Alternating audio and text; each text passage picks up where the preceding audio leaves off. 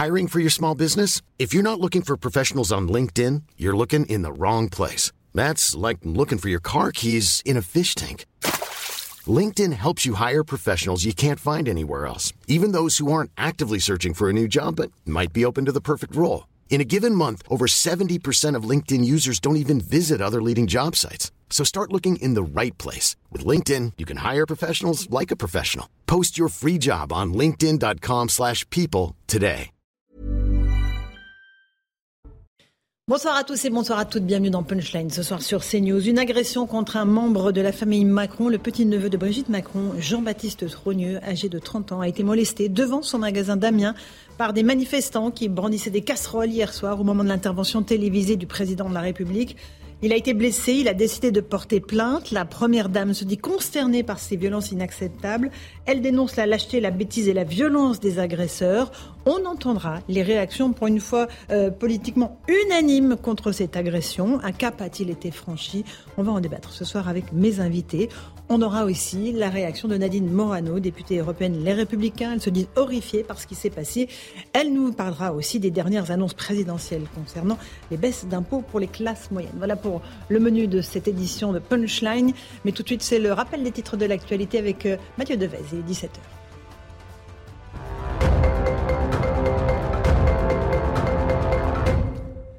« 14 personnes seront jugées après l'assassinat de Samuel Paty. Les magistrats antiterroristes ont ordonné des procès aux assises pour 8 majeurs et devant le tribunal pour enfants pour 6 adolescents.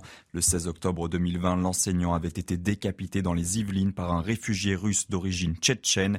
Ce dernier avait ensuite été abattu par la police. » Elisabeth Borne s'entretient avec les syndicats pour la première fois depuis la promulgation de la réforme des retraites. La première ministre reçoit aujourd'hui et demain chacune des 5 organisations représentatives, alors qu'une 14e journée de mobilisation est programmée le 6 juin. Enfin, plus de 200 000 cambriolages ou tentatives de cambriolage ont été enregistrés l'année dernière en France. Dans le détail, ils ont augmenté de 28% à Paris entre 2016 et 2022. C'est le département touché par la plus forte augmentation, devant la Vienne et la Sarthe. Merci Mathieu Devès pour ce rappel des titres de l'actualité. Nous sommes avec Louis de Raguel, chef du service politique d'Europe 1. Bonsoir Louis. Bonsoir Laurence. Yoann Usaï, journaliste politique CNews. Bonsoir mon cher Yoann. Maître Dylan Slama, bonsoir. Bonsoir. Merci d'être avec nous. Eric Revel, bonsoir Laurence. Bonsoir. On va commencer évidemment par cette agression contre un membre de la famille Macron, absolument inacceptable évidemment. Un cap a été franchi dans les violences. On parlait jusqu'à présent des violences contre les élus, Yoann Usaï. Et là, on parle carrément d'une agression contre un membre de la famille de Brigitte Macron.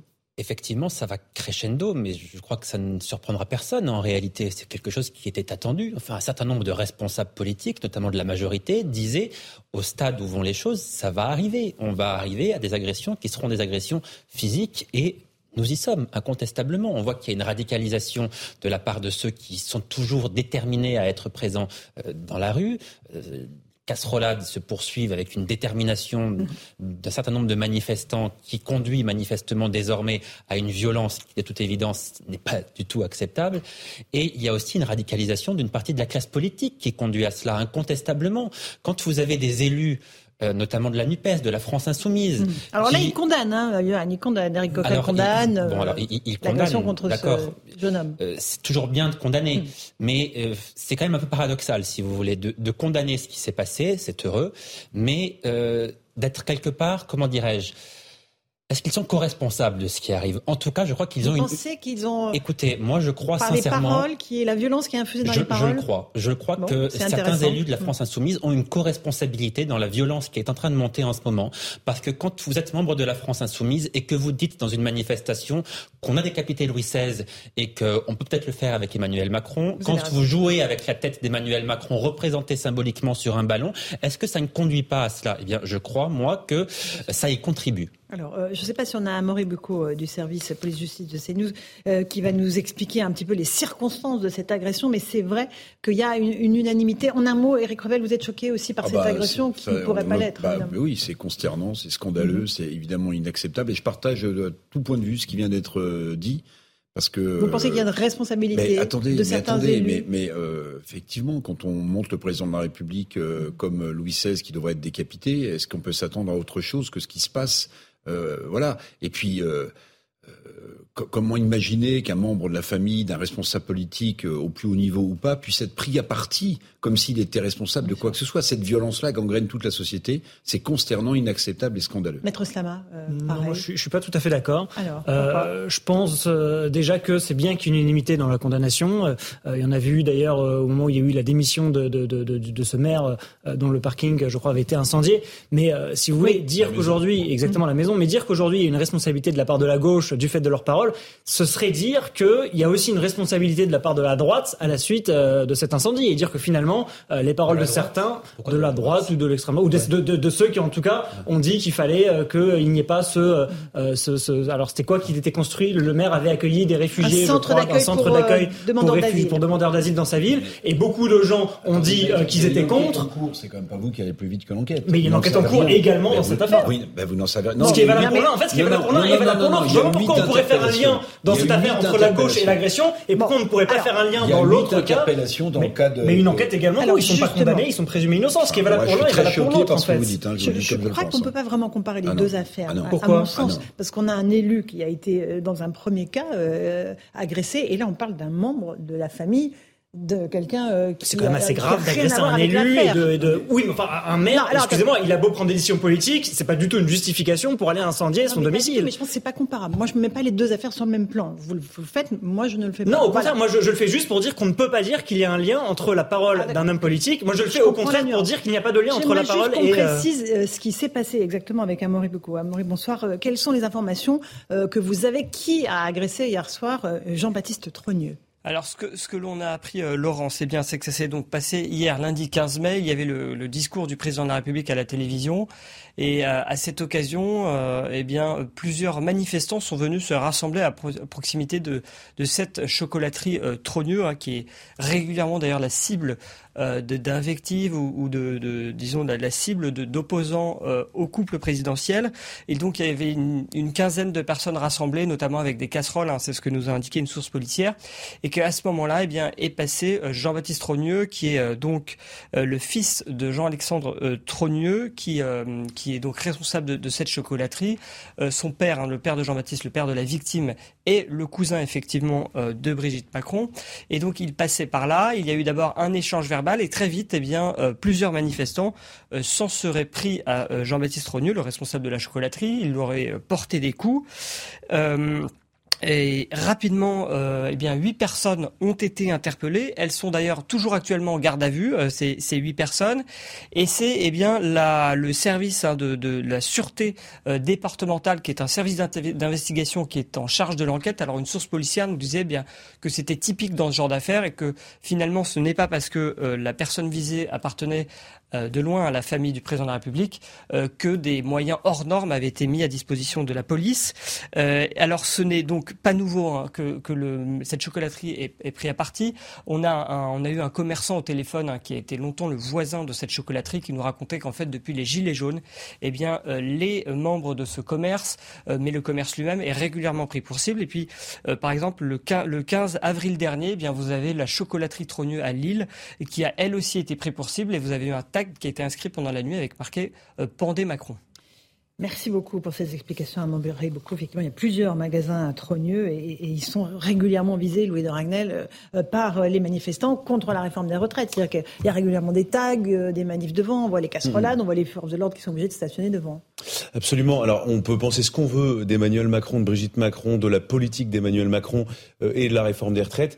Ce qui se passe, c'est que le petit-neveu, objectivement, il y a un lien de sang parce que c'est le petit-neveu, mais il n'a rien à voir avec tout ça. Lui, il est dirigé une chocolaterie. Si on n'aime pas ces chocolats, on n'en achète pas. Et si vous les aimez bien, vous avez le droit d'en acheter.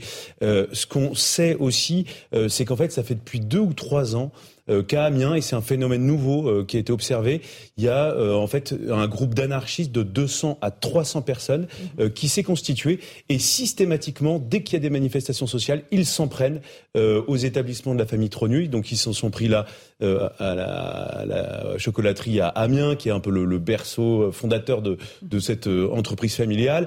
Et il y a eu des dégradations à Dunkerque, il y en a eu à Lille. Et en fait, ce que m'ont expliqué plusieurs personnes des services de police, c'est qu'en fait, la famille Trogneux ne se plaint jamais. C'est-à-dire qu'en fait, ils sont extrêmement gênés, ils demandent jamais rien, pour le coup, à Emmanuel Macron et à Brigitte Macron, parce qu'ils ont toujours peur que leur demande ou que leur plainte suscite l'indignation ou qu'il y ait une tentative de récupération politique derrière tout ça. Et donc, c'est vrai que les policiers, même les membres du corps préfectoral sur place font très attention. Donc, il y a des patrouilles de police et de gendarmerie qui sont assez fréquentes, mais tout s'explique que systématiquement, voilà, les établissements de la famille Trogneux sont dégradés, sont attaqués après chaque manifestation et avec, je le rappelle, ce point de focalisation 200 à 300, un groupe de 200 à 300 personnes d'anarchistes de gauche qui sont présents systématiquement à Amiens et donc, qui, à chaque manifestation... Ça, ce sont des faits, effectivement. Absolument. Ce ne sont pas des rumeurs. Et il faut noter la prise de parole de Brigitte Macron, qui est très rare. Elle a décidé de dénoncer dans un communiqué transmis à l'AFP la lâcheté, la bêtise, la violence des agresseurs de son petit-neveu. Elle dit « Je suis en solidarité totale avec ma famille et j'ai à plusieurs reprises dénoncé cette violence qui ne peut que mener au pire », a dit la Première ministre, Yoann Usaï. Et c'est vrai qu'on sait que la Première Dame est très inquiète pour la sécurité de son mari, évidemment, mais aussi pour la sécurité de toute sa famille, ses enfants et sa famille éloignée qui, on l'a vu aujourd'hui, a été prise pour cible. Naturellement, elle est inquiète, mais je peux vous dire que c'est tout le groupe de sécurité du président de la République qui est inquiet, ce qu'on appelle le GSPR, qui accompagne le président de la République à chacun de ses déplacements, qui est toujours sur le qui-vive, bien sûr, quelle que soit la situation, mais qui l'est plus encore aujourd'hui, étant donné les scènes auxquelles on assiste désormais régulièrement. Donc, effectivement, il y a une inquiétude autour du président de la République en premier lieu, mais une inquiétude autour de l'ensemble des membres du gouvernement qui sont beaucoup plus protégés aujourd'hui qu'avant lors de leur déplacement. Inquiétude aussi autour de l'ensemble des élus de la majorité, les députés qui sont parfois contraints de fuir lorsqu'ils sont sur un marché.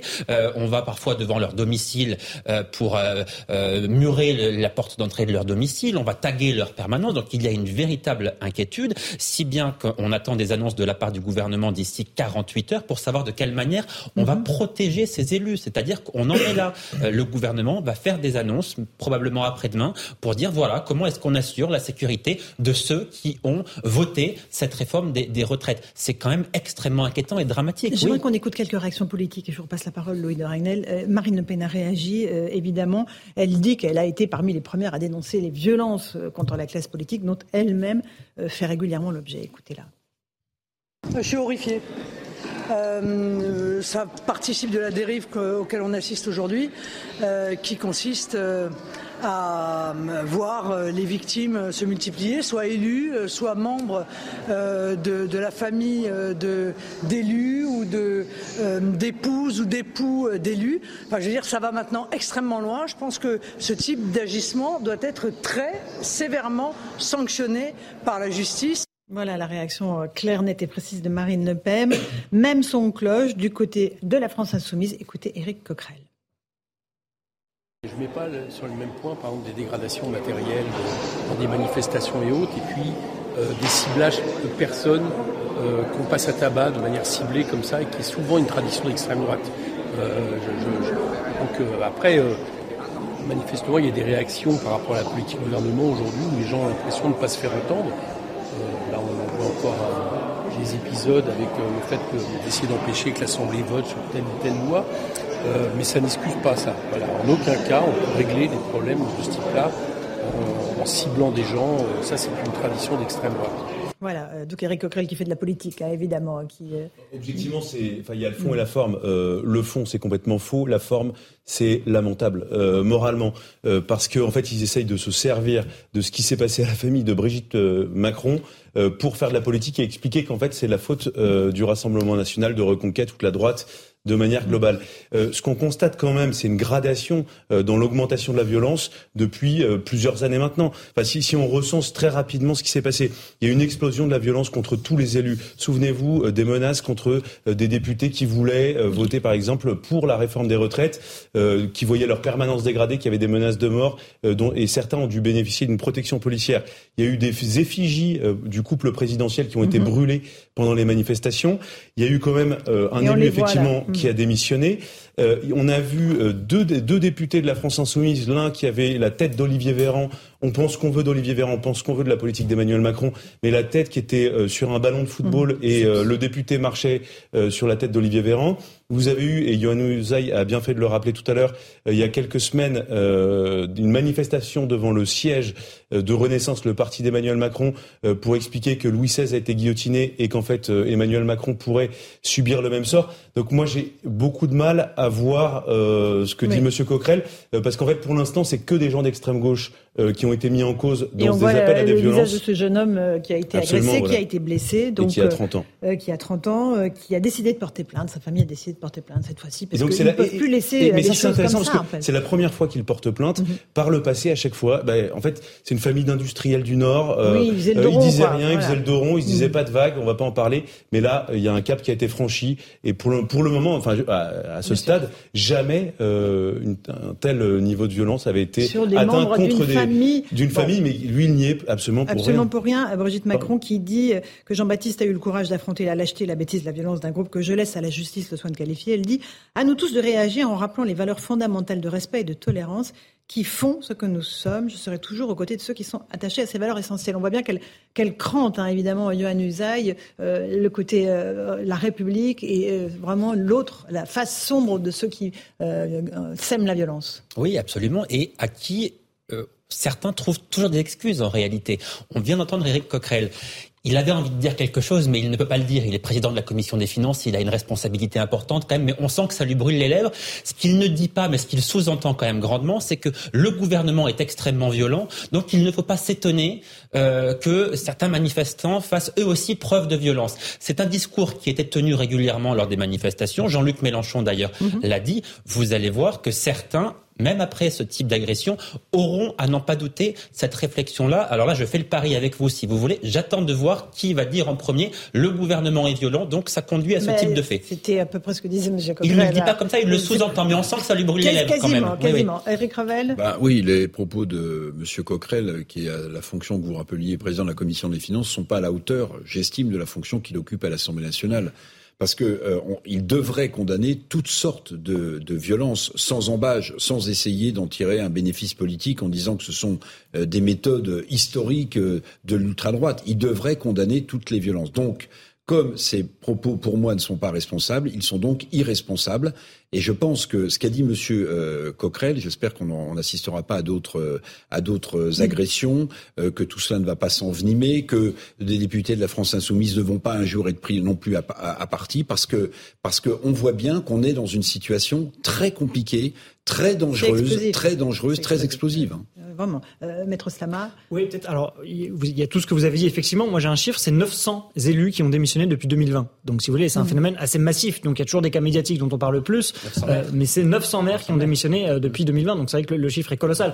Maintenant, voilà, après je suis désolé, encore une fois, moi j'ai entendu de la part de M. Coquerel une condamnation qui était ferme. Après, il donne des clés d'explication. Et si vous voulez, si on confond expliquer et justifier, expliquer, excuser, d'après moi, c'est pas la même chose. Essayez de trouver des... Non, c'est justement... C'est vous qui dites qu'il justifie, c'est vous qui dites qu'il a besoin d'excuser. Moi, j'entends une condamnation qui est claire, et ensuite, il donne des éléments d'explication. Expliquer, c'est pas excuser. Vous pouvez être d'accord, vous pouvez ne pas être d'accord. Pour faire de la politique. Oui, mais de la même manière, encore une fois, que sur cet élu, le maire, dont le domicile a été incendié, j'ai entendu des individus, notamment de droite, dire, lorsqu'on impose des populations dans certaines communes, etc., eh bien, il y a des réactions. Si vous voulez, est-ce que là, c'est excuser ce qui s'est passé? Je ne le crois pas. Je ne suis pas en train de faire de parallèle. Ce sont deux choses similaires. Les deux sont condamnables. Les deux sont condamnables. Avec la politique, à part le fait de s'appeler Trogneux. Mais si vous dites cela, vous sous-entendez que le maire a quelque chose à voir et que presque, du coup, si jamais son domicile est incendié, c'est qu'il y a un petit lien quand même et qu'il n'aurait pas dû prendre cette décision. Je pense réellement. C'est ça qui est embêtant, je trouve, dans le raisonnement que vous tenez. C'est que vous sous-entendez que finalement, le maire... Il y a un lien quand même entre ce qu'il a fait et le fait qu'on incendie sa maison. Non, il n'y a aucun lien entre le fait de prendre des décisions politiques et d'avoir sa maison incendiée. Je vais aller un peu plus loin parce que les informations sont en train d'arriver. Une partie des personnes qui ont été placées en garde à vue sont des gens qui ont participé aux casserolades régulières contre la réforme des retraites, que ce sont des gens qui sont connus pour leur engagement à l'ultra-gauche. Mais donc, pourquoi vous me dites ça? Je suis pas en train de cautionner ce qui s'est passé du tout. Non, c'est par rapport à... Loin de là. Vous défendiez ce que disait M. Coquerel dans son interprétation. Je ne le défends pas, je dis qu'il a le droit de le dire et que j'ai entendu une condamnation. J'ai jamais dit qu'il n'avait pas le droit de le dire. J'ai entendu une condamnation ferme de sa part. J'ai pas entendu de finalement c'est une réponse qu'on peut comprendre. Sauf qu'en fait, les profils politiques auxquels on a affaire, le profil d'une partie, en tout cas des gens qui sont en garde à vue, c'est pas des profils d'ultra-droite. Donc, eh bien, je suis pas là pour défendre l'ultra-droite. Je dis simplement que factuellement, c'est faux. L'enquête est en cours. D'autres personnes disent que ceux qui ont incendié la maison sont des profils d'ultra-droite. Il y a eu aussi une enquête qui est en cours. Dans les deux cas, attendons et la justice dira ce qu'il en est. Laissons Saint-Brévin de côté parce que vraiment, faut pas semer la confusion dans l'esprit de nos téléspectateurs. Là, on parle d'une agression sur un membre de la famille de Brigitte Macron, totalement inacceptable, avec 8 personnes en garde à vue. On imagine qu'on saura assez rapidement dans le cours de la soirée. Et par rapport à son état de santé aussi. Donc, voilà, il a été blessé à la main à 4 phalanges. Alors, est-ce que ce sont des blessures légères ou plus graves ? On verra ce qu'il en est. Et puis, on sait qu'il est pour l'instant en observation et qu'il pourrait faire un scanner cérébral dans les prochaines heures. Donc, après, un scanner, ça peut être aussi un contrôle. Voilà. Pour l'instant, en tout cas, c'est tout ce qu'on a. Yoann Usaï. Oui, j'ai un désaccord majeur avec ceux qui, déjà, cherchent à expliquer ce qui s'est passé. Ceux qui cherchent à expliquer pourquoi on a agressé un jeune homme de 30 ans qui n'a absolument rien à voir avec cette réforme des retraites. D'ailleurs, même s'il avait un lien avec la réforme des retraites, ce serait tout à fait inexcusable. Oui, mais expliquer, justifier ça, c'est déjà excusé, en quelque sorte. Parce qu'il n'y a aucune explication qui vaille, pardon, maître Slama. Mais quand vous agressez quelqu'un de cette manière-là, quelle explication, quelle justification vous pouvez donner à cela. Ce sont deux mots différents. Non mais expliquer et justifier. Oui mais chercher à expliquer, c'est pour moi c'est déjà aller vers l'excuse. Et je crois que c'est un débat qu'on ne doit pas avoir et que la classe politique ne peut pas tenir. Vous savez les pires crimes dans une société, on cherche à les expliquer. Le terrorisme, on cherche à les expliquer. Les pires assassinats, on cherche à les expliquer. Il ne s'agit pas de justifier ou d'excuser. On a des experts qui écrivent, on a des intellectuels qui se prononcent. On cherche à expliquer les pires choses. On va partir à l'Assemblée, messieurs. Je vous interromps parce que là on va rejoindre Gauthier Le Bret qui est notre envoyé spécial. Gauthier, il y a beaucoup d'émotions à l'Assemblée, en tout cas une condamnation unanime. Vous avez des réactions évidemment, autour de vous ? Oui, condamnation unanime très claire ici à l'Assemblée. Laurence, il y a deux sujets aujourd'hui à l'Assemblée. L'agression contre le maire de Saint-Brévin, c'était quasiment 50% des questions au gouvernement aujourd'hui. Et puis évidemment, l'agression contre le petit-neveu de Brigitte Macron. Alors évidemment, ça a réagi de tous les côtés de l'hémicycle et effectivement, les condamnations sont unanimes. Par exemple, pour Sandrine Rousseau, on ne touche pas à la famille. Marine Le Pen a dit qu'elle était horrifiée. Il y a aussi un communiqué de François Ruffin, député LFI de cette circonscription d'Amiens, qui était dans la même école qu'Emmanuel Macron. Il a dit que c'était évidemment indigne cette agression et qu'il allait acheter ses macarons dans la chocolaterie du petit-neveu de Brigitte Macron. J'ai aussi interrogé Karl Olive, député Renaissance. C'est très intéressant ce que m'a dit Karl Olive. Il m'a parlé de sa propre expérience quand lui aussi, il y a quelqu'un qui est venu frapper à son domicile dans la nuit pour tenter de l'agresser avec sa famille. Et donc, certains réclament des sanctions plus sévère contre ceux qui s'en prennent aux élus et à leurs familles. On sait que Dominique Faure, ministre en charge de la ruralité, doit présenter demain justement un plan d'action pour mieux lutter contre ceux qui s'en prennent aux élus. Et puis en plus, Brigitte Macron recevra demain le maire de Saint-Brévin, dont la maison et les 2 voitures ont été brûlées, alors même qu'il se trouvait à son domicile à ce moment-là. Effectivement, merci beaucoup Gauthier. Le Breton vient vers vous. Si vous avez d'autres réactions politiques, n'hésitez pas à nous en faire part, parce que c'est vrai que l'affaire est vraiment grave et d'importance, parce qu'on a l'impression qu'on a franchi un cap cette fois-ci dans notre pays, Louis de Raguel. Il y avait eu des agressions sur des élus, elles sont inacceptables, contre les forces de l'ordre, on les dénonce combien sur notre antenne, contre des médecins, contre des professeurs. On va parler de Samuel Paty en fait, aujourd'hui, parce que un certain nombre de personnes seront traduites devant la justice, mais là, on s'en prend à la famille éloignée de quelqu'un qui est au pouvoir. Absolument. On va s'arrêter. Pour le coup, c'est la première fois et effectivement, il faut, je pense, qu'il y ait un signal d'alarme parce qu'en fait, sinon, ça va continuer d'augmenter. Enfin, ça va empirer. Et du coup, ça me permet de rebondir sur notre débat de tout à l'heure. Oui. La question posée sur explication et justification. Évidemment qu'il y aura une explication factuelle des faits et on est tous curieux de savoir pourquoi comment est-ce qu'en garde à vue d'ailleurs. Alors, les personnes gardées à vue vont expliquer leurs gestes. Mais politiquement, c'est injustifiable et c'est inexplicable, puisque jamais, politiquement, on ne doit s'en prendre physiquement à quelqu'un. Excusable. Alors, on va repartir à l'Assemblée. Je vous interromps parce que Gauthier Le Bret est avec Karl Olive, député Renaissance. Allez-y, Gauthier. Je crois que monsieur le député est très en colère et il a raison. Oui, je vais vous raconter ce qui s'est passé. J'étais tout à l'heure en train d'interviewer Karl Olive, qui a été maire de Poissy et qui est député Renaissance. Et ce qui m'a frappé, c'est parmi toutes les réactions que j'ai faites, Karl Olive, vous étiez sans doute celui qui était le plus en colère. Et vous m'avez dit, c'est toujours les mêmes qui s'en prennent aux élus ou aux familles d'élus. Alors c'est qui les mêmes ? Et selon vous, qui s'en est pris au petit-neveu de Brigitte Macron ? Et pourquoi cette colère au fond ? Non mais là on n'est pas dans le cluedo, mais moi je suis scandalisé par rapport à ce qui s'est passé, je veux le dire, sur le plateau de Laurence Ferrari. Jusqu'où on va aller dans cette société? Mais c'est pas possible. La semaine dernière c'était le maire de Saint-Brévin-les-Pins, aujourd'hui c'est un membre de la famille du président de la République. Je le dis souvent et je l'ai dit à votre micro, toucher un élu, c'est abîmer la France. C'est abîmer la République, c'est fragiliser les Français. Mais toucher un élu ou sa famille, et ça c'est insupportable. Pendant combien de temps ça va durer? On attend le pire, on attend un mort, donc il faut tous se calmer. Et moi j'appelle effectivement à l'apaisement. Allez, s'il faut trouver une toute petite bonne nouvelle aujourd'hui, c'est la première fois depuis le mois de juin dernier, depuis le début de cette 16e législature, cher monsieur, qu'il y a enfin une condamnation politique unanime sur le sujet. Eh ben, il en a fallu du temps par rapport à ça. Maintenant, ça n'explique pas tout. Ça n'explique pas tout. Est-ce qu'il y a une responsabilité politique, selon vous, dans le climat actuel des violences? C'est tout à l'heure ce que vous me laissiez entendre. Évidemment qu'il y a une responsabilité politique. Bah, il ne faut pas se cacher derrière son petit doigt.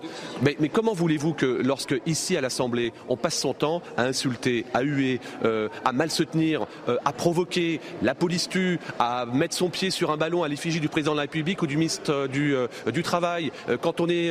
Vous pointez les insoumis. Oui, que quand on est conseiller régional d'Île-de-France à expliquer qu'une décapitation peut encore avoir lieu sous les portes de Renaissance. Mais évidemment qu'il y a une portée politique. Vous pensez que ça va s'arrêter à l'Assemblée nationale?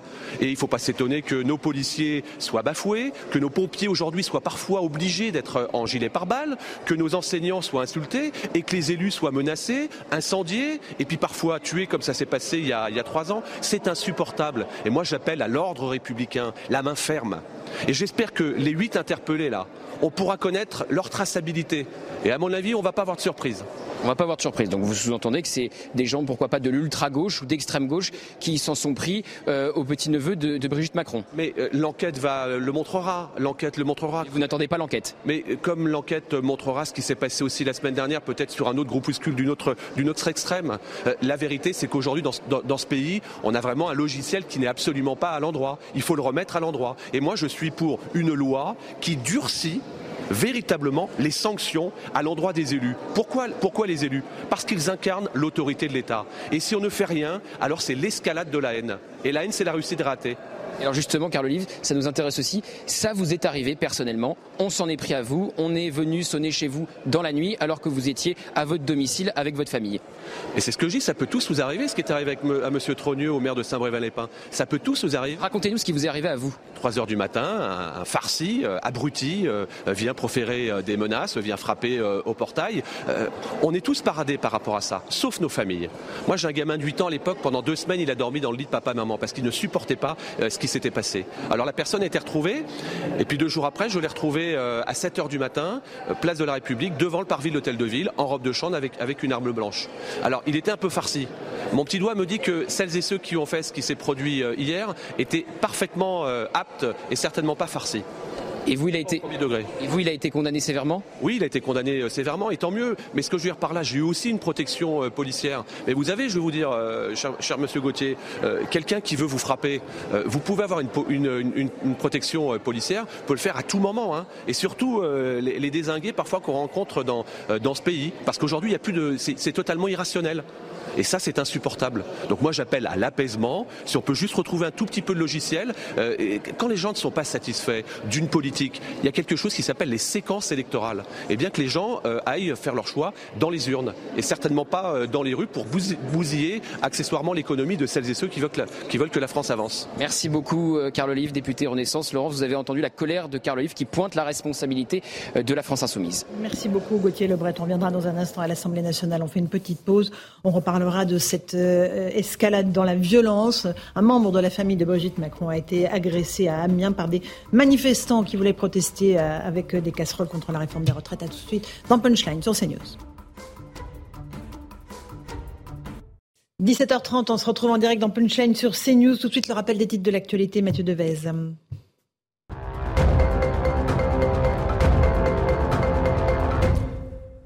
Le gouvernement a présenté en Conseil des ministres son projet de loi sur l'industrie verte. Il vise à favoriser une réindustrialisation décarbonée de la France. Parmi les mesures phares, un crédit d'impôt pour attirer les investissements étrangers ou encore la réduction des délais d'autorisation pour implanter une usine. Il commencera son parcours parlementaire au Sénat le 19 juin, puis le 17 juillet à l'Assemblée nationale. Emmanuel Macron dévoile 16 nouveaux centres de recherche biomédicale. Le chef de l'État l'a annoncé lors d'un déplacement à l'Institut Curie à Saint-Cloud, un établissement de lutte et de recherche contre le cancer. Et dans le détail, ces nouveaux centres sont dédiés à des sujets aussi divers que la gérontologie, les cancers féminins ou les maladies vasculaires cérébrales. Enfin, le 76e Festival de Cannes s'ouvre ce soir. Le tapis rouge a été posé sur les marches du Palais. Pendant 2 semaines, il sera particulièrement scruté. L'an dernier, la surprise était venue d'une intervention en direct du président ukrainien. Mais cette année, une autre actualité pourrait s'inviter avec le retour de Johnny Depp. Merci beaucoup Mathieu Devès pour ce rappel des titres de l'actualité. On va revenir sur cette agression d'un membre de la famille de Brigitte Macron, Jean-Baptiste Trogneux, l'un des responsables d'une chocolaterie du même nom à Amiens. Il a 30 ans, il a été violemment agressé hier soir après l'interview d'Emmanuel Macron par des manifestants qui étaient venus faire du bruit pour des casseroles pour empêcher que l'on entende cette interview. Nadine Morano est avec nous. Bonsoir Madame Morano, députée européenne Les Républicains. Merci beaucoup d'être là. Vous avez été une des premières à condamner cette agression. Pourquoi est-ce que c'est inacceptable ce type de violence? C'est inacceptable parce que nous sommes dans une démocratie et que rien n'est acceptable en matière ni de violence, ni d'insultes, ni d'agression verbale. Voilà, quand on a envie de faire entendre sa voix, on le fait dans les urnes, on le fait dans le débat, mais on ne le fait pas avec des actes pareils. Donc moi, j'apporte tout mon soutien au petit-neveu de Madame Macron, qui n'a pas à subir les réformes acceptées ou pas qui sont mises en œuvre par le président de la République. Et si ceux qui ne sont pas d'accord avec ces réformes n'ont qu'à être candidats à des élections, se présenter ou faire valoir leur voix dans le débat, mais pas en ayant des actes violents ou des paroles agressives ou insultantes. Est-ce qu'on a franchi un cap? Parce que là, on s'en prend désormais à la famille du président de la République. On s'en prend aux élus. C'est encore un autre dossier. Mais est-ce qu'on franchit des caps petit à petit? Est-ce qu'il y a une violence qui infuse dans les discours et qui finit par se traduire en actes? Il faut être ferme dès le départ, ça doit être intolérable. Je veux dire, dès qu'on passe les limites, en fait, il n'y a plus de limites dès qu'on laisse franchir certaines étapes. Et on l'a vu à l'époque quand il y avait l'aéroport qui était prévu à Nantes, on l'a vu dans les ZAD. À partir du moment où vous laissez s'installer une zone de non-droit comme ça, c'est fini, il n'y a plus d'autorité de l'État. Et ça a été de mal en pis. Quand on voit l'augmentation du nombre d'actes qui ont été faits entre les insultes, les actes à l'encontre des élus, qui sont en augmentation de plus de 35%. Enfin, c'est insupportable, c'est intolérable. Moi-même, j'ai été obligée de prendre des mesures aussi pour assurer la sécurité de ma permanence. J'ai déposé des plaintes, j'ai des personnes qui ont été condamnées à cause des injures et des menaces que j'ai reçues, mais comme beaucoup d'élus. Mais on passerait notre temps à être au tribunal aujourd'hui. Oui, c'est évident. Là, ce qui est vraiment nouveau pour le coup aujourd'hui... Mais c'est surtout insupportable. Oui, c'est évidemment insupportable. C'est bien, on s'en prend à la famille de quelqu'un, non pas à un élu, mais à la famille de quelqu'un. C'est insupportable. Et qu'il y a pour une fois une unanimité dans la classe politique. Ça vous surprend, parce que Marine Le Pen, condamnation ferme, claire et nette. Alors, du côté de la France Insoumise, on condamne, mais on fait de la politique, on dénonce d'autres. Dans des cas comme ça, il n'y a pas de mais. Je suis d'accord avec vous. Le mais, il est inacceptable. Voilà. Il n'y a pas à mettre de mais. C'est comme quand il y a des manifestations et que des policiers, le dernier qui avait reçu ce cocktail Molotov qui a été brûlé, mais il y a toujours un mais avec la France Insoumise. Et ça, c'est intolérable. Parce que ça, c'est vraiment, c'est quelque part cautionner un acte en y trouvant une cause. Il n'y a pas à cautionner quoi que ce soit. Il n'y a pas de mais qui vaille. Quand il y a des actes comme ça doit être condamné sans condition. Et ça, franchement, sinon, on ne s'en sort pas. Donc nos enfants maintenant, qui n'ont pas choisi qu'on fasse de la politique, vont subir nos engagements politiques. Après, on s'étonne qu'il n'y ait plus de candidats pour être maire, plus de candidats pour les élections législatives, plus de candidats... On va avoir une médiocrité. D'ailleurs, c'est un peu ce qui se passe à l'Assemblée nationale. Quand on voit la médiocrité de certains élus qui prennent la parole, on n'est pas étonné. On n'est pas étonné. Avec des cas comme ça, mais plus personne ne veut s'engager et se dire je vais aller m'engager pour que ma famille soit en danger, pour que mes biens soient en danger, pour que ma moralité, pour que ma personnalité soit en danger. Mais qui veut y aller maintenant ? Qui ? Alors, Louis de Raguel, Yoann Usaï. Alors, on l'a bien entendu, il n'y a aucune justification, aucune explication possible par rapport à ça. Mais qu'est-ce que ça dit de la société ? Ce type de violence qui se reproduisent, on a l'impression qu'il y a des paliers qui sont franchis chaque semaine. Mais ça dit que dès lors que vous avez un refus d'obtempérer toutes les 20 minutes en France et que il n'y a pas de réponse suffisamment ferme pour casser ce phénomène, pourquoi on refuse d'obtempérer en France ? Donc c'est la justice. c'est la justice, c'est la fermeté aussi qui doit y avoir au niveau du langage politique et des décisions qui doivent être prises par le ministre de l'Intérieur. Enfin, moi, quand je regarde des résultats en matière d'insécurité, non seulement à la gare des élus, mais de l'insécurité tout court dans notre pays, le nombre d'homicides qui est en hausse, tout ce qui est cassé. Là, rien que de voir... Alors, on dit, il y a des manifestations... Enfin, quand je vois dans les manifestations... des gens qui sont cagoulés. C'est strictement interdit par la loi de dissimuler son visage. Pourquoi on laisse faire ça ? Mais à un moment, moi je défends les policiers, je défends nos forces de sécurité, qu'ils prennent les moyens nécessaires. C'est interdit de masquer son visage. Eh bien, s'il y a des blessés et qui sont des côtés de ces manifestants qui envoient des cocktails Molotov contre les policiers, qui dissimulent leur visage, mais c'est à eux d'en assumer les conséquences, pas aux forces de l'ordre. À un moment, il faut rétablir l'autorité dans ce pays. C'est essentiel. Yoann Usaï. Vous dites qu'il n'y a pas de mais, il ne faut pas chercher à justifier ce qui se passe. Je suis complètement d'accord avec vous. Néanmoins, on n'arrive pas à cette situation par hasard. Qui est responsable de ce climat-là en ce moment dans le pays ? Il m'a semblé que vous pointiez deux co-responsables en réalité, à la fois le gouvernement pas suffisamment ferme et à la fois la France insoumise avec ses paroles. Trop de laxisme d'un côté, je pense, trop de laxisme. À partir du moment où, quand il y a eu cette affaire de l'aéroport de Nantes, rappelez-vous, Notre-Dame-des-Landes ? Oui, de Notre-Dame-des-Landes. Il y a eu un référendum, donc la population a été consultée. Et on n'a absolument pas tenu compte, le gouvernement n'a absolument pas tenu compte de ces référendums qui étaient favorables à cet aéroport et a continué de se constituer cette ZAD à qui on a donné des terres à ces personnes. Enfin voilà. Et franchement, à partir du moment où vous laissez cette insécurité permanente s'installer, c'est fini. Je veux dire, l'autorité de l'État est mise en cause et c'est ce qui se passe. Donc d'une part, il y a ce laxisme trop important. D'autre part, il n'y a pas assez de force, il n'y a pas assez de soutien à nos forces de l'ordre, je trouve. Il n'y a pas de violence policière, en fait. Ça n'existe pas. Ils sont dépositaires de cette violence nécessaire pour répondre à des actes qui sont répréhensibles. Et puis, il y a la France insoumise, dont on voit bien que c'est des anti-flics, anti-républiques, anti-France, en fait. Et moi, je trouve ça inacceptable. Donc, on peut ne pas être d'accord avec la réforme des retraites. Mais on n'a pas le droit de s'en prendre aux petites vœux de Mme Macron, quoi. D'accord. Je trouve ça intolérable et il n'y a pas de mais qui vaille. Juste une petite réaction de Laure Lavalette, du Rassemblement National, interrogée par Gauthier Le Bret. Vous allez réagir. On est évidemment horrifiés, terrifiés. Rien ne justifie qu'on s'en prenne ni aux élus ni à leurs familles. Et ben oui, l'extrême gauche a quand même mis un climat de violence et a mis de l'huile sur le feu. Je pense que sur 100 agressions, vous en avez 99 qui sont du fait de l'extrême gauche, peut-être une de l'extrême droite. Mais encore une fois, nous les condamnons toutes, quelles qu'elles soient. C'est important qu'il y ait cette unanimité. Oui, mais je ne veux pas de mais. En fait, c'est ça. Je veux pas de mais, je veux pas de nuances dans la condamnation. Je pense que chacun doit apporter une condamnation ferme et sans condition, en fait. Sûr. Il n'y a pas de mais qui vaille dans une action pareille. Et au passage, on salue le flegme de Brigitte Macron qui était ce matin en déplacement, en visite officielle dans un hôpital et qui maintient ses engagements malgré évidemment... Oui, et qui a dénoncé quand même la lâcheté, la bêtise et la violence des agresseurs de son petit-neveu. Et moi, je me mets à sa place. Enfin, je veux dire, si c'était quelqu'un de ma famille qui se fait agresser... Je n'arriverai pas à accepter ce genre d'attitude. Parlons un peu de sécurité. Vous avez parlé de laxisme. On a tous été stupéfaits par le profil de l'homme qui a provoqué une fusillade à Villerupt en Meurthe-et-Moselle. C'est dans mon département. Voilà, exactement. Il a été interpellé hier.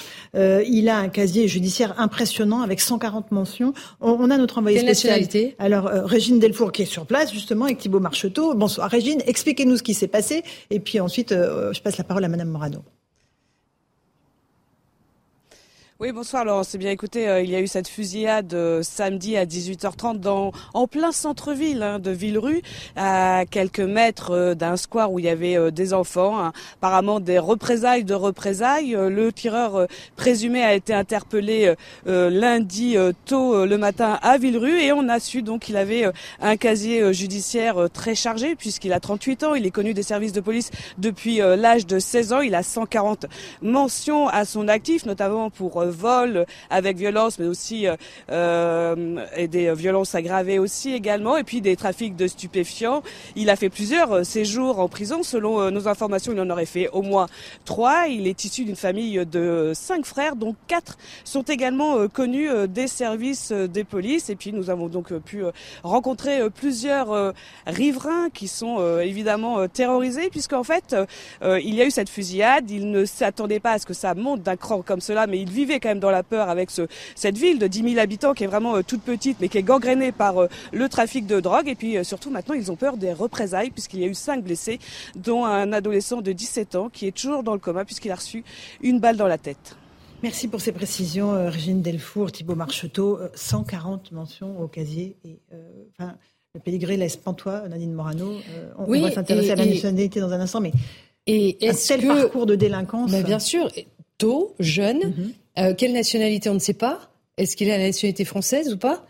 Est-ce qu'il a été en centre éducatif fermé? Vous savez que nous manquons de centres éducatifs fermés pour tenter de réorienter ces jeunes vers un chemin. Là, il a 38 ans, hein, c'est un peu tard. Oui, d'accord, mais à l'âge de 16 ans déjà, il a eu ses premières condamnations. Donc voilà, on voit que l'ensemble des frères de ce qui vient de nous être dit de sa famille ont tous été connus des services de police. Donc est-ce que il fallait les enlever de leur famille et les mettre en placement? Est-ce qu'il y a eu les conditions nécessaires d'accompagnement de ces personnes? Vous savez, nous on avait mis en place le conseil pour les parents, pour aider les parents à ce que le maire puisse disposer d'un outil pour pouvoir aider les parents qui se retrouvaient dans des situations difficiles, et avec en ayant un accompagnement de la magistrature, de l'éducation nationale, de différents services pour pouvoir aider les parents qui avaient des enfants qui se retrouvaient dans des situations difficiles.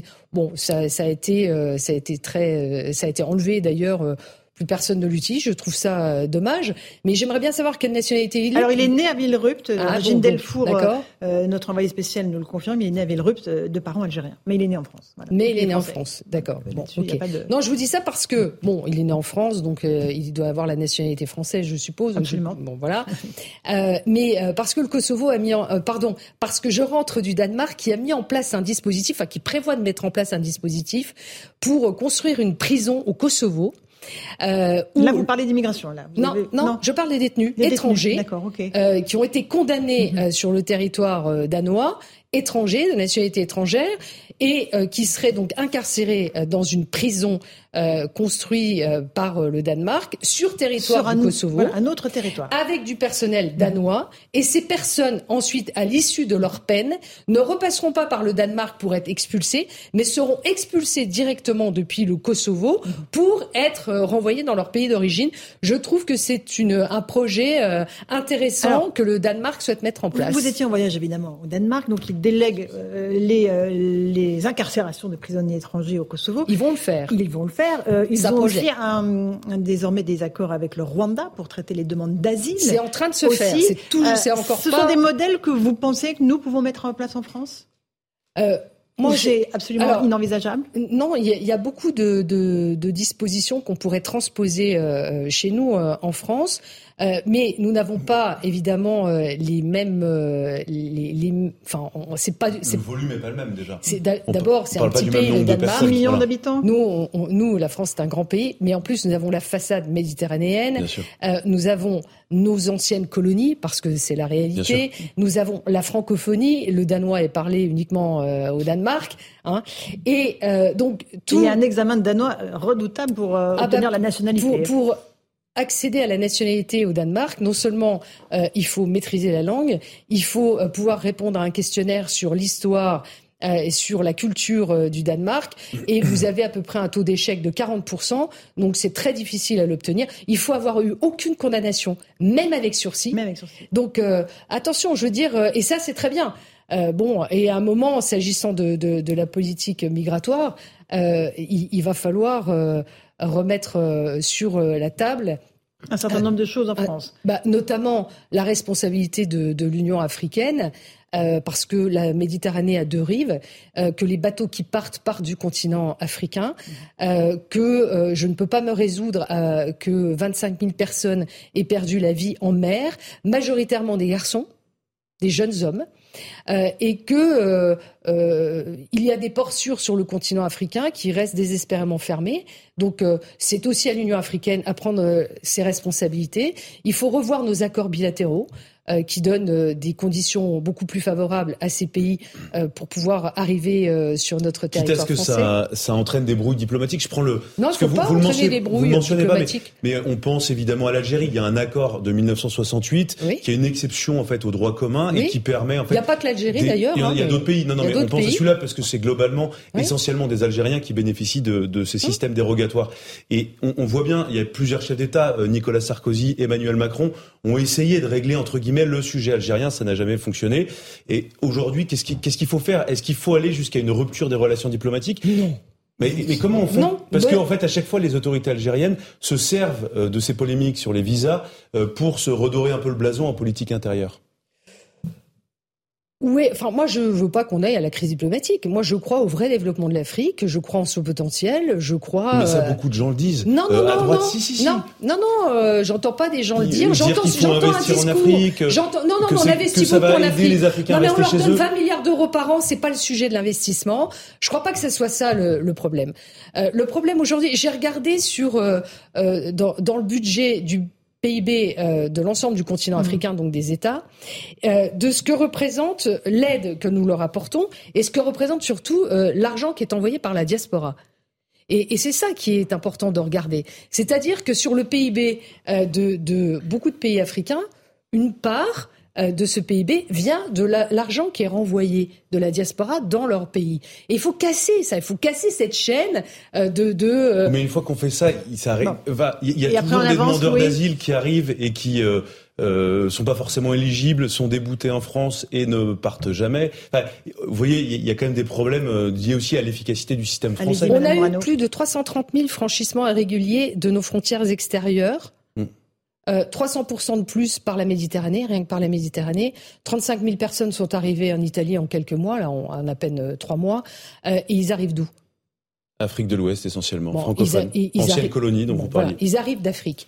Bon, moi je suis désolée, je suis née en 1963, vous voyez ce que ça dit par rapport à nos anciennes colonies. Pour nos enfants et nos petits-enfants, ça dit rien. Et même pour les jeunes hommes qui arrivent, ça ne dit rien. Vous voyez ce que je veux dire ? Mais on se sert de cette espèce de colonisation. Il faut poser la responsabilité de l'Union africaine, qu'on finance à hauteur de 200 millions d'euros au titre du fonctionnement de l'Union africaine. Il faut aussi qu'il se reste... Pour remettre en cause peut-être ces financements, c'est ce que vous nous dites ? Les stopper ? Moi, je pense qu'il faut stopper le flux de ces personnes qui arrivent parce qu'on ne peut plus les intégrer, on ne peut pas les recevoir et il faut dire stop à ce flux. Pour ça veut dire qu'il faut regarder les racines de ce qui se passe. Et donc, la provenance de ces personnes qui arrivent du continent africain. En Afrique subsaharienne, ils se cotisent pour faire partir les jeunes garçons. Et donc, ceux qui arrivent en France, il vous a pas échappé que le phénomène des mineurs non accompagnés, c'est essentiellement que des garçons. Donc, pourquoi c'est des garçons ? C'est parce qu'on les envoie sur le territoire français. Pourquoi est-ce qu'on les envoie ? C'est parce qu'en Érythrée, le revenu moyen, c'est 35 € en moyenne. Hein. Et donc, quand ils arrivent ici... il faut changer notre code d'entrée et de séjour des étrangers puisque les mineurs n'y sont pas contraints. Donc, ils n'ont pas besoin de titre de séjour, les mineurs. Donc, du coup, vous avez un afflux massif de mineurs parce que tout est organisé pour faire partir les jeunes garçons. Et mise en danger des mêmes mineurs puisqu'ils sont souvent à la proie de trafic, de réseaux de passeurs, de mafieux. Mais il faut casser ça. Est-ce que c'est une question financière ? C'est pas une question d'asile politique. Une question politique, Yoann Usaï. Oui, Nadine Morano, vous suscitez beaucoup d'inquiétudes en ce moment au sein des Républicains qui ont peur de vous voir partir pour le Rassemblement National. On sait qu'en ce moment... je suis ravie, même autant que ça. Jordan Bardella et Marine Le Pen vous courtisent beaucoup. Alors ce matin, vous avez dit pas question, je n'adhérerai pas au Rassemblement National. Et l'argument principal que vous avez évoqué, c'était de dire je suis fidèle à ma famille politique. Et à mes convictions d'abord. C'est la seule chose qui vous retient en ce moment. Non, mais c'est pas ça, c'est que... vous savez, quand vous vous engagez en politique, vous le faites par conviction. Donc moi, je me suis engagée parce que j'ai des convictions. J'ai une vision sur l'Europe, sur la politique internationale. Je vis dans une région à 3 frontières. Je sais ce que nous a apporté l'espace Schengen de libre circulation des personnes et des biens. Je ne veux pas mettre ça par terre. Je veux l'améliorer. Je veux protéger nos frontières extérieures. Pardon, mais vous avez une vision qui est différente de celle du Rassemblement national ou qui est incompatible. Parce que c'est pas la même chose. C'est différent ou c'est incompatible avec le RN. Non, mais moi, je ne veux pas de fermeture des frontières. Je veux qu'on protège nos frontières. Et donc, il nous arrive au Parlement européen de voter sur les mêmes amendements. Il leur arrive de voter nos amendements, comme nous, il nous arrive, au titre de notre délégation, de les voter. Et je veux dire, c'est tant mieux dès lors que ça va dans l'intérêt de la France. Moi, je ne crois pas au cordon sanitaire dans une démocratie. Je crois au débat public. Je crois aux confrontations d'idées. Mais répondez à ma question, pardon. Je suis désolée, c'est ma réponse. Je crois à la confrontation d'idées. Votre vision est incompatible, non, avec le Rassemblement National. Sur la question migratoire, quand on se retrouve sur les sujets où on est d'accord à lutter contre cette immigration illégale, moi, je dis que nous avons un accord. Quand ils votent nos amendements, quand nous ne voulons plus de la communication de la Commission européenne qui met sur ces dispositifs de communication le voile et le hijab, vous voulez que je dise quoi ? Ah bah c'est le Rassemblement National, hein, je vais pas voter avec eux. Bah je vais voter avec eux puisque on est d'accord là-dessus. Donc oui, on a des accords sur ces sujets. Mais vous ne les rallierez jamais. Bah, je prendrai pas ma carte au Rassemblement National. J'ai beaucoup de divergences avec eux, notamment sur la politique économique. J'ai pas du tout la même vision. Donc je veux préserver. C'est-à-dire qu'on peut tirer une liste sans forcément être adhérent. Vous voyez, quand je vois par exemple mes ex-amis qui sont partis chez Emmanuel Macron, je pense à Bruno Le Maire là, qui a fait une campagne pendant 18 mois pour expliquer qu'il fallait baisser la CSG quand il était encore dans ma famille politique et qui, lorsqu'il a été dans le gouvernement d'Emmanuel Macron, a fait exactement le contraire puisqu'il a mis en œuvre la hausse de la CSG.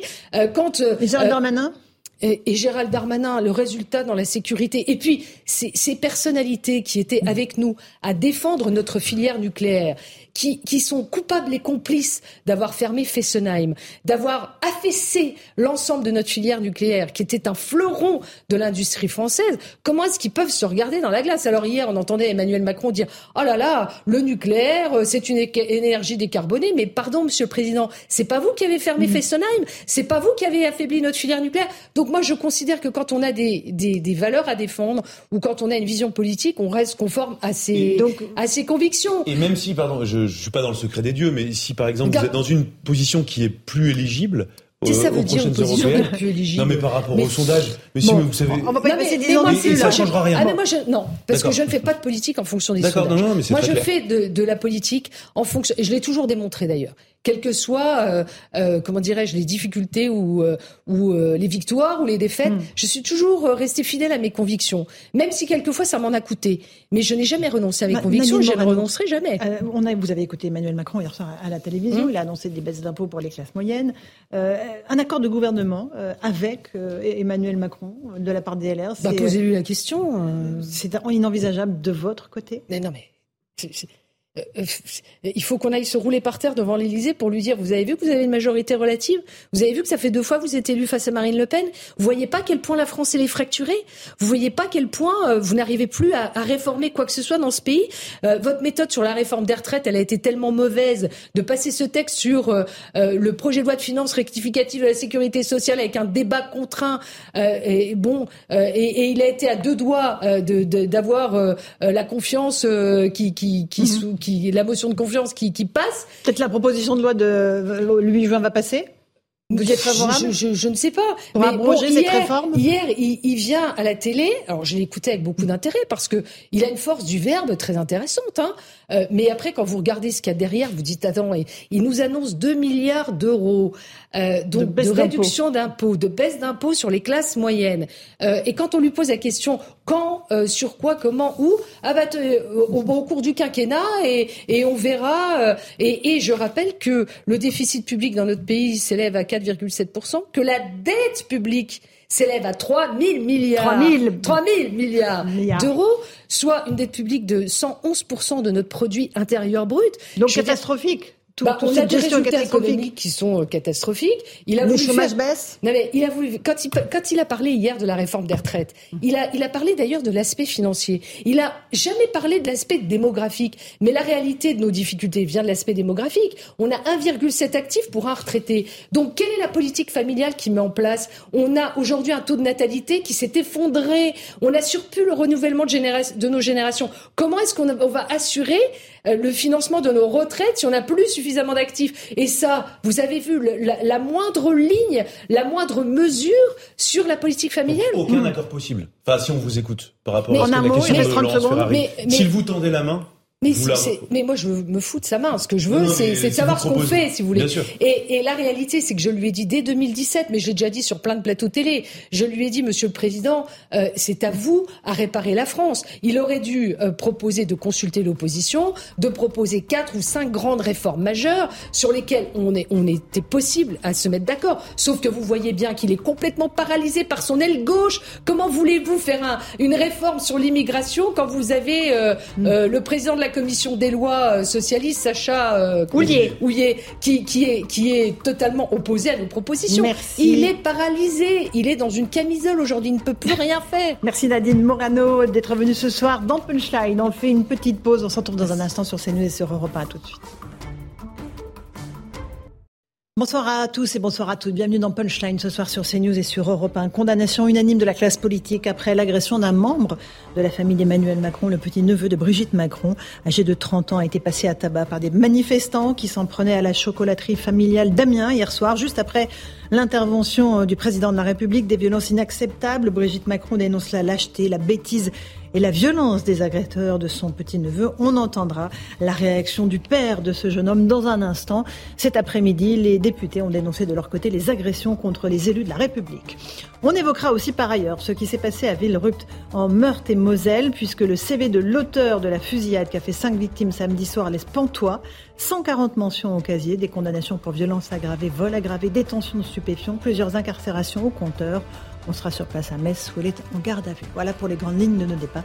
Ce sera juste après le rappel des titres de l'actualité de 18h.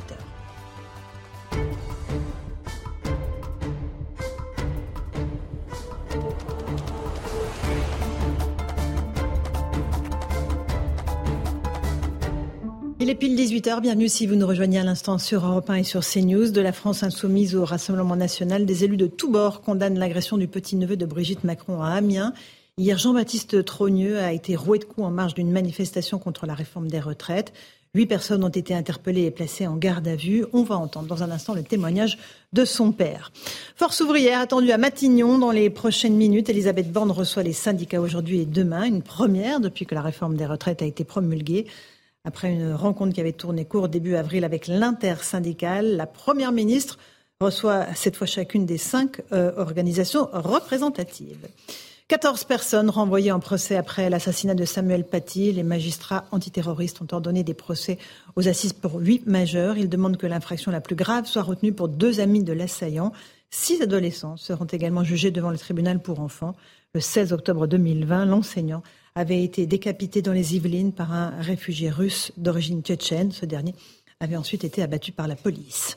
Enfin, Bruno Le Maire annonce la création d'un plan d'épargne vert pour les jeunes destiné aux moins de 18 ans. Il servira à financer des projets bas carbone dans le cadre du plan sur l'industrie verte présenté ce matin au Conseil des ministres. Bruno Le Maire a annoncé vouloir faire de la France le premier pays d'Europe décarboné. Voilà, 18h01, on est sur le plateau de Punchline Europe 1 et CNews avec Louis de Raguel, chef du service politique d'Europe 1. Bonsoir Louis. Bonsoir Laurence. Yoann Usaï, du service politique de CNews. Bonsoir, bonsoir Yoann. Laurence. Maître Dylan Slama, avocat. Bonsoir. Bonsoir. Et nous sommes avec Eric Revel, bonsoir, qui est journaliste. Bonsoir. On commence bien sûr par cette agression de Jean-Baptiste Trogneux, 30 ans. C'est le petit-neveu de Brigitte Macron. C'est donc un des membres directs de la famille du président de la République qui a été agressé par des manifestants qui venaient faire des casserolades au moment de l'intervention télévisée du président de la République. On va rejoindre dans un instant le correspondant d'Europe 1, Lionel Gougelot. On va vous retrouver dans un instant, Lionel, mais on va d'abord écouter l'interview du père que vous avez réalisé, le père de ce jeune homme. Il s'appelle Jean-Baptiste Trogneux pour la personne agressée. Là, on va entendre Jean-Alexandre Trogneux, son père. On écoute ce qu'il vous a dit et je vous passe la parole ensuite. C'était à peu près une quarantaine de personnes. Ils ont reconnu mon fils tout de suite parce qu'il arrivait vers la porte du magasin. Ils ont commencé à l'insulter, ils traitaient tous les noms de toute la famille. Et puis c'est monté. D'un seul coup, à 10, ils se sont jetés dessus. Ils l'ont roué de coups, plusieurs coups au visage. Il a passé un scanner cérébral et un hématome. Il a des coups un peu partout, des foulures des doigts, une ou deux côtes cassées. Il a fini allongé par terre en boule en espérant accepter davantage les coups. Et il doit sa sauvegarde à un voisin courageux qui est venu avec ses fils, qui est intervenu et qui a fait fuir les agresseurs. Voilà pour ce témoignage édifiant. Lionel Gougelot, vous êtes sur place. Il y a beaucoup d'émotions sur place ? Oh, oui, effectivement, vous imaginez bien que notamment aux alentours de la boutique Trogneux, ici dans le centre-ville d'Amiens, dans le secteur piétonnier, ça génère pas mal de réactions et d'émotions. Ce que me disait également Jean-Alexandre, le père de Jean-Baptiste tout à l'heure, c'est que ça n'est pas la première fois en fait que l'enseigne Trogneux est prise pour cible par des manifestants ou par des opposants à la réforme des retraites. D'ailleurs, ici à Amiens, à chaque manifestation, devant la boutique principale du centre-ville, pas loin de la mairie, il y a un dispositif policier pour protéger la boutique. Depuis plusieurs mois, la famille de Brigitte Macron fait l'objet d'appels au boycott, de menaces. On a constaté également des dégradations, des crachats sur les victimes de boutiques. La boutique de Lille avait même vu sa vitrine exploser il y a quelques semaines. Mais là, il faut bien le dire qu'on a franchi un cran, un cap dans la violence, me disait tout à l'heure le père de Jean-Baptiste. Selon lui, le témoin dont il faisait référence à l'instant, vous savez, le témoin qui est intervenu hier soir pour faire fuir les agresseurs, ce témoin lui a dit qu'il n'avait jamais vu autant de haine dans les yeux de ces personnes. Il dit même que ce témoin, qu'il a eu l'impression qu'il avait envie de tuer Jean-Baptiste Trogneux. Jean-Baptiste est allé au commissariat d'Amiens cet après-midi pour livrer sa version des faits et identifier les 8 personnes qui sont toujours actuellement en garde à vue.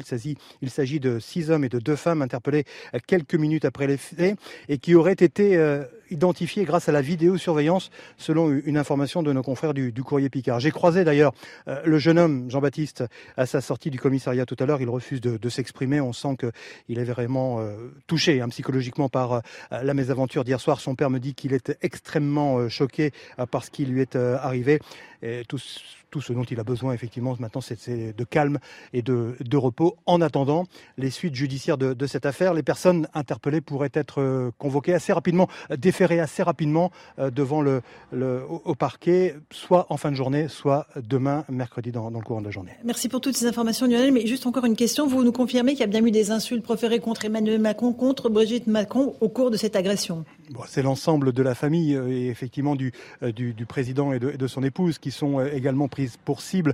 Et pour tout vous dire, il y a encore quelques instants ici dans le centre-ville d'Amiens, pardonnez-moi, compte tenu de la présence de journalistes et de gens qui s'arrêtent devant la boutique Trogneux, des personnes se présentant plus ou moins comme des gilets jaunes sont venues également proférer quelques insultes. Il n'était qu'une petite dizaine, mais ça montre bien l'ambiance et le climat très, très délétère qui règne ici à Amiens autour des boutiques de la famille Trogneux, puisque je vous le disais encore il y a quelques instants, il y avait quelques personnes rassemblées pour lancer quelques insultes en direction de la famille Trogneux, de la famille d'Emmanuel Macron, mais aussi en direction des journalistes, il faut bien le dire. Merci beaucoup Lionel Gougelot d'Europe 1 pour toutes ces informations. J'ajoute la déclaration de Brigitte Macron qui, dans un communiqué transmis à l'agence France Presse, dénonce la lâcheté, la bêtise et la violence des agresseurs de son petit-neveu. Elle dit à nous tous de réagir en rappelant les valeurs fondamentales de respect et de tolérance qui font ce que nous sommes. Dit la première dame, je serai toujours aux côtés de ceux qui sont attachés à ces valeurs essentielles. Je les tiens de mes parents, je les partage avec mes frères et sœurs et j'ai à cœur de les transmettre, a affirmé la première dame, Louis de Raguel. On va savoir assez vite le pédigré de ceux qui ont agressé ce jeune homme. Oui, absolument, parce que donc les personnes ont été identifiées. Il y a simplement une difficulté, c'est que selon nos informations, les caméras de vidéosurveillance, donc c'est ce qu'on appelle un dôme tournant, a pu filmer l'arrivée et la sortie des agresseurs, mais il n'y a aucune scène de violence qui n'a été filmée par les caméras de vidéosurveillance. C'est-à-dire que les caméras tournent ? Voilà, c'est une caméra, comme on peut en voir dans la rue, qui tourne sur un pied et qui filme la scène, de manière un peu aléatoire, mais en tout cas, il y a les entrées, sorties. En tout cas, la scène de violence ne peut pas être un élément de preuve puisque la scène de violence n'existe pas. Ce qui est intéressant aussi, c'est de rappeler le climat à Amiens depuis maintenant 2-3 ans.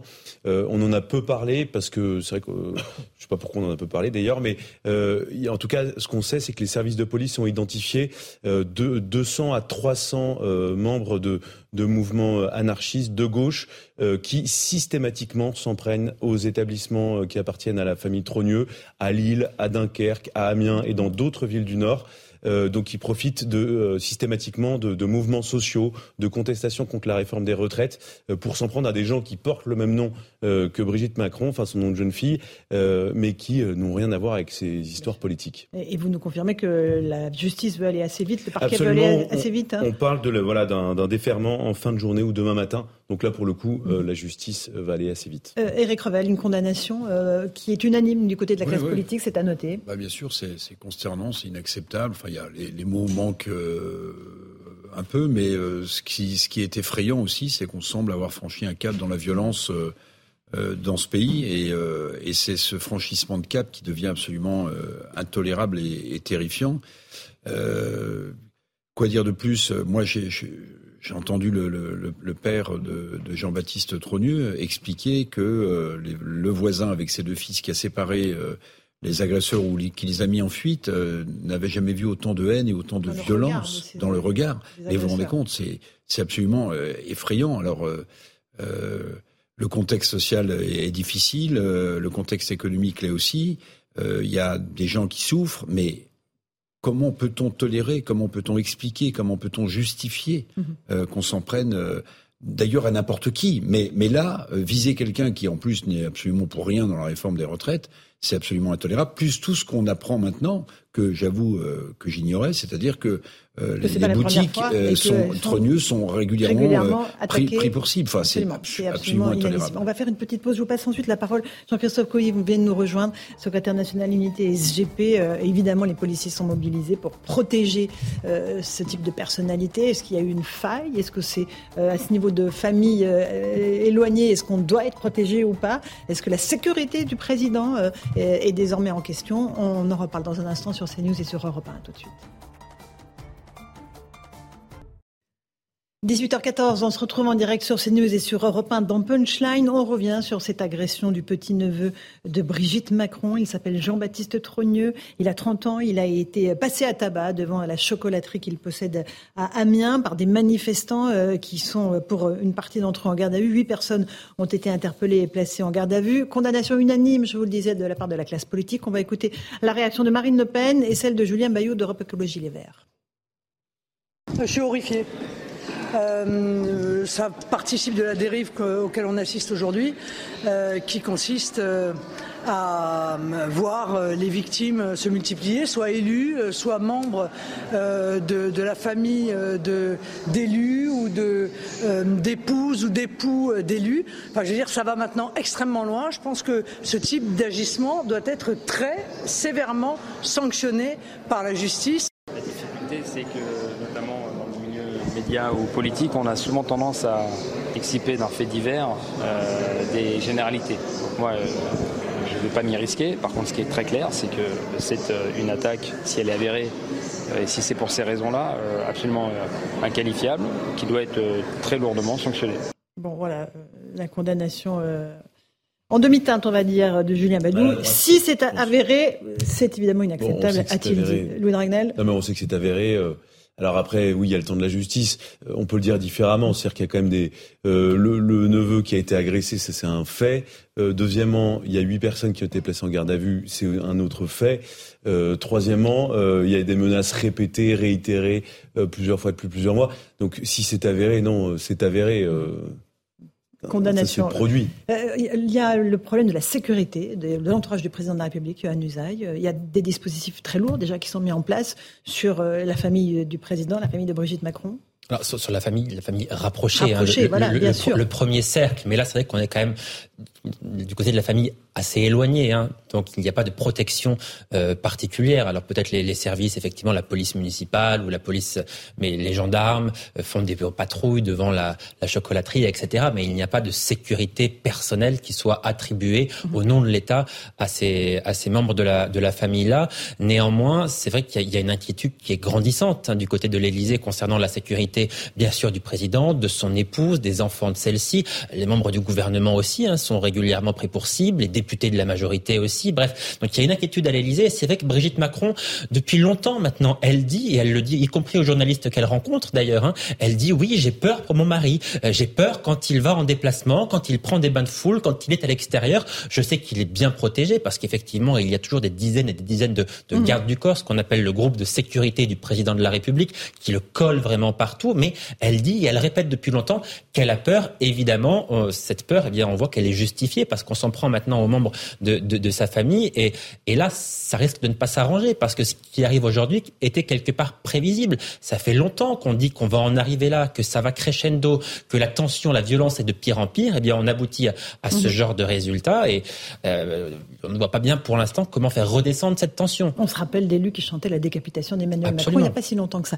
Jean-Christophe Couvi, ça veut dire aussi que le dispositif policier est peut-être à revoir autour d'Emmanuel Macron et de son entourage proche ou éloigné. Emmanuel Macron, il y a un risque pour la sécurité du président. Alors, du président, toujours. De toute façon, voilà, comme on disait, il y a le service de la protection, le GSPR qui est là, qui est justement pour protéger le président. Ce sont des hommes aguerris, vraiment au corps à corps, au tir. Et il y a tout un système à chaque fois qu'il y a un déplacement. Voilà, on sait que c'est que le président de la République, malheureusement, est une cible. D'ailleurs, quand on va toujours au contact des gens et c'est très difficile quand vous protégez quelqu'un qui veut faire un bain de foule parce qu'on a toujours, nous, policiers, on doit toujours prévoir l'imprévisible, en fait. Et donc, c'est vrai que les présidents veulent être normalisés, aller au contact des gens et, comme on dit souvent, à portée de baffe. Mais tant que ça reste une baffe, ça laisse pas de traces à part des traces politiques, mais quand on n'est jamais à l'abri d'un attentat, il y a des présidents, je pense à De Gaulle, qui sont fait quand même mitrailler pour une autre époque quand même, la voiture. Donc on voit que voilà, au petit Clamart, il y a des attentats, Jacques Chirac aussi sur les Champs-Élysées. Donc on voit bien que toutes les époques traversent aussi leur passion de gens un peu fous des fois qui peuvent passer à l'acte. Là sur ça, effectivement, les collègues ont des instructions pour passer. Pour faire des mettre pied à terre de temps en temps, regarder si tout va bien, donner des physionomies. Mais là, on voit bien encore une fois que on saute encore une étape supplémentaire dans la bêtise, dans la violence. Et surtout, c'est ce que nous, policiers, on vit aussi au quotidien dans nos familles. C'est-à-dire que maintenant, ça touche les hommes politiques. Mais ça fait des années que les policiers tirent la sonnette d'alarme en disant attention, nous, quand on a nos noms qui sont posés, qui sont tagués sur des édifices, dans des quartiers, dans des endroits, on sait où vous habitez, on vous met des cartouches de Kalachnikov ou de 9 mm dans vos boîtes aux lettres. On a vécu ça depuis des années et des années. Et là, aujourd'hui, ça transpire sur les hommes politiques. Et on voit bien que c'est la société qui est vraiment touchée et qui est malade. À l'instant, un tweet de Jean-Luc Mélenchon qui dit que des commentateurs indifférents aux tentatives de meurtre et agressions racistes contre des insoumis me somment de me prononcer sur l'agression à Amiens contre le chocolatier Trogneux. Je lui exprime ma compassion, je joins ma protestation à la sienne. Je demande à Macron et Madame d'en faire autant pour nos amis agressés ou menacés sans réserver leur sollicitude au seul Zemmour quand il fut molesté. Voilà la réaction de Jean-Luc Mélenchon de la France Insoumise. Alors, on serait curieux de savoir de qui Jean-Luc Mélenchon parle. Est-ce que ce sont des gens qui, selon lui, ont été agressés par des policiers à Sainte-Soline, par exemple ? Non, mais parce que c'est dans la dialectique de Jean-Luc Mélenchon, la police agresse des militants de la France Insoumise. Donc, on serait curieux de savoir de qui il veut parler précisément. Mais donc, en fait, c'est pas une condamnation très claire de la part du patron de la France Insoumise. Non, simplement d'un mot aussi sur la protection d'Emmanuel Macron et du chef de l'État de manière générale. Globalement, depuis 10 ans, ça s'est grandement professionnalisé. Ça veut pas dire qu'il y a 10 ans, c'était pas pro. Mais aujourd'hui, il n'y a pas un déplacement du président qui ne fait pas l'objet d'un voyage en amont de précurseurs qui viennent notamment avec des chiens pour détecter les explosifs, qui viennent rencontrer les policiers locaux, qui viennent rencontrer le renseignement territorial local pour vérifier, essayer de prendre un peu la température. Ensuite, le président est entouré donc du GSPR et qui est formé donc de policiers du service de la protection, le SDLP, et de gendarmes du GIGN. C'est moitié-moitié à peu près. D'ailleurs, souvent, quand on les connaît un peu, ils arrivent à travailler ensemble, ils font équipe ensemble. Et puis, dès qu'il y a un sommet international, dès qu'il y a un rendez-vous important, il y a des moyens énormes qui sont mis en place avec des systèmes notamment aussi de brouillage, de lutte anti-drone. Je peux même vous raconter, je crois que c'est pas sorti, mais au château de Versailles, il y avait des équipes du RAID qui ont été déployées, notamment des équipes de VARAP. C'est des gens qui savent escalader, descendre le long de cordes, qui savent descendre le long des toits. Et qui savent grimper sur des gouttières et tout ça. Donc il y a quand même un dispositif considérable qui est déployé systématiquement pour le président, pour son épouse, pour sa protection. Et donc tout déplacement qu'il fait est très très anticipé. Et d'ailleurs, souvent Emmanuel Macron s'en plaint un tout petit peu. Il avait eu cette phrase il y a quelques années, si on n'écoute que les gens de la sécurité, politiquement on est mort. D'accord. Maître Slama, évidemment une condamnation de ces actes de violence et cette violence qui monte dans la société contre des élus, là contre un membre de la famille de Brigitte Macron, tout à fait inacceptable. Peut-être expliquer, alors c'est vrai que la police a été assez vite, on dit que la justice va vite aujourd'hui, c'est plus la police qui va vite, parce que j'ai cru comprendre qu'ils allaient être déférés ce soir pour passer devant le tribunal demain, mais c'est pas parce qu'ils sont demain au tribunal qu'ils seront jugés demain. On peut y avoir plusieurs procédures, je veux pas être trop complexe, mais ça peut être une comparution immédiate, ça peut aussi être une CRPC, mais ils peuvent aussi demander un délai et finalement être jugés peut-être dans plusieurs mois, ça on le verra et on en saura sans doute plus demain. Par ailleurs, mais ça j'imagine que vous le savez, lorsqu'on a 8 personnes qui sont en garde à vue, ce qui est très difficile pour les enquêteurs dans un premier temps et pour les magistrats dans un deuxième temps, c'est de faire la part des choses. Sur 8 personnes, quelle est la responsabilité exacte des uns et des autres ? Est-ce qu'il y a un leader ? Est-ce qu'il n'y en a pas ? Est-ce qu'en plus, on a appris qu'effectivement, les vidéos n'avaient rien pu filmer ? Donc, si vous voulez, j'entends, et c'est cohérent et légitime, chacun demander des sanctions et des condamnations qui soient exemplaires. Encore faudra-t-il pouvoir prouver que des individus sont coupables et surtout, qui est capable de quoi ? Et ça, c'est pas évident, parce que lorsqu'on a 8 personnes interpellées, peut-être même qu'il y a des personnes qui ne seront pas inquiétées et qui ne seront pas condamnées. Encore une fois, sur 8 personnes, c'est quelque chose qui est possible et auquel il faut éventuellement se préparer. Il y a un témoin direct, c'est la victime. Et oui, bien sûr, mais qui sont venus à ça. Encore une fois, je veux pas faire le procès avant le procès, mais est-ce que la victime peut reconnaître les uns et les autres ? Est-ce qu'elle était en état pleinement de ses consciences ? Est-ce qu'on a 8 personnes ? Est-ce qu'ils étaient cagoulés ? Enfin, il y a beaucoup de choses qu'on ne sait pas à ce stade. Et encore une fois, il faut se préparer au fait que c'est pas certain que tout le monde soit condamné dans cette affaire. Monsieur Couvi, évidemment, c'est souvent l'écueil que rencontrent les policiers. Hein. Bah, c'est pour ça d'ailleurs qu'on a la garde à vue. C'est-à-dire que la garde à vue, elle sert à ça, c'est le temps justement de l'enquête, de confrontation. On fait aussi une écoute d'éventuelles personnes qui auraient assisté à cette scène, de témoins. Évidemment, on va regarder les caméras, on va regarder s'il n'y a pas des DAB, vous savez, des distributeurs automatiques de billets, par exemple, où il y a des caméras dedans. Enfin voilà, on essaie de regrouper un maximum d'indices pour justement donner la part de responsabilité de chaque personne parmi les 8 personnes qui sont interpellées. Et effectivement, dans le tas, peut-être qu'il y a une personne qui n'a absolument rien fait, mais qui était là, pas à l'attroupement, qui a participé à l'attroupement, et après, on va trier le bon grain de livret, j'allais dire, et puis on verra bien à la fin ce qui en ressort. Et bien sûr. En respectant l'état de droit, Eric Revel. Ce qui est frappant, c'est que ces magasins-là sont attaqués régulièrement. Oui, ce n'est pas seulement Amiens, c'est Lille, c'est Dunkerque, c'est sans arrêt. C'est quand on est désormais un membre de la famille, même éloigné d'un homme ou d'une femme politique, on est une cible aussi. Oui, vous avez raison, c'est tout à fait frappant. Et ce qui me frappe aussi, c'est la montée de la violence à l'égard des chefs d'État. En France. Je vais vous donner 3 exemples. Alors, on parlait de ce qui s'était passé pour Jacques Chirac, je crois, lors d'un défilé du 14 juillet, où, disons, quelqu'un de plus ou moins désaxé avait tiré à la vanne de l'Henri, si je me souviens bien. Mais regardez ce qui s'est passé. Jacques Chirac, pendant sa campagne électorale, se faisait traiter de super menteur et se faisait cracher dessus. Vous souvenez l'image, il rentrait dans sa voiture, cracher sur le président de la République. Bon, c'est extrêmement violent, mais bon. Nicolas Sarkozy s'était fait attraper par une manche, si vous vous souvenez. Donc là, on se rapproche plus du corps du chef de l'État. Et Emmanuel Macron s'est fait gifler. Donc il a été agressé. François Hollande enfariné. Et François Hollande enfariné. Ce que je veux dire par là, c'est que si on met bout à bout la petite séquence que je viens de vous dérouler... Oui, il y a un crescendo. Mais oui, en fait, on voit qu'on franchit des étapes. Et vous avez raison, Jean-Christophe, d'alerter depuis des années sur les agressions que les représentants de l'ordre subissent, que les élus subissent, mais que les chefs d'État aussi en France subissent, parce que un crachat, même si c'est violent, c'est pas tout à fait la même chose que d'accrocher le président par la manche, et encore moins que de le gifler. Bien sûr. Et il y a Yoann Usaï, les élus aussi. L'Assemblée nationale aujourd'hui se penchait sur le cas du maire de Saint-Brévin qui a démissionné parce que son domicile, sa voiture ont été incendiées. Bien sûr, 900 élus qui ont démissionné depuis 2020, 900 maires sur 36 000. C'est 3% des maires qui ont déjà interrompu leur mandat alors qu'ils se sont présentés il y a à peine 3 ans. Donc ça montre bien quand même à quel niveau ces élus sont confrontés à la violence qui pour eux est parfois une violence quasi quotidienne en réalité. C'est ce qu'ils décrivent et on en est arrivé à un tel point que le gouvernement va annoncer très rapidement dans les prochaines heures un plan pour assurer la sécurité de ces élus, la sécurité des maires, la sécurité des députés qui sont menacés quotidiennement, que ce soit par mail, dans leur permanence, etc. On a vu des députés contraints de fuir, d'être exfiltrés d'un marché, par exemple, parce qu'ils avaient pris part au vote de la réforme des retraites en ne votant pas la motion de censure contre le gouvernement. Enfin, il y a véritablement une violence qui s'exprime aujourd'hui contre l'ensemble des élus, comme ça n'a jamais été le cas précédemment. Donc c'est effectivement extrêmement inquiétant. Et ce que disait Eric est très juste. Hein. Est-ce qu'on en arrivera un jour, peut-être dans les prochains mandats, à avoir la sécurité du président qui lui dira « Non, vous ne pouvez pas aller ici, vous ne pouvez pas faire ça ». Aujourd'hui, c'est le président qui décide. Même si la sécurité lui dit « Monsieur le président, c'est risqué d'y aller ». Exactement, ce qui est très différent des États-Unis. Est-ce qu'on va un jour, le modèle américain va s'imposer à nous compte tenu de la situation et de la violence qui monte? C'est une question inquiétante, mais qui sera peut-être posé un jour, et un jour pas si lointain. On parle des questions de violence contre les élus, contre les policiers, forces de l'ordre, pompiers, médecins. Comment ne pas parler des violences contre les enseignants? Comment ne pas avoir une pensée pour Samuel Paty aujourd'hui, alors que 14 personnes sont envoyées en procès après son assassinat ignoble?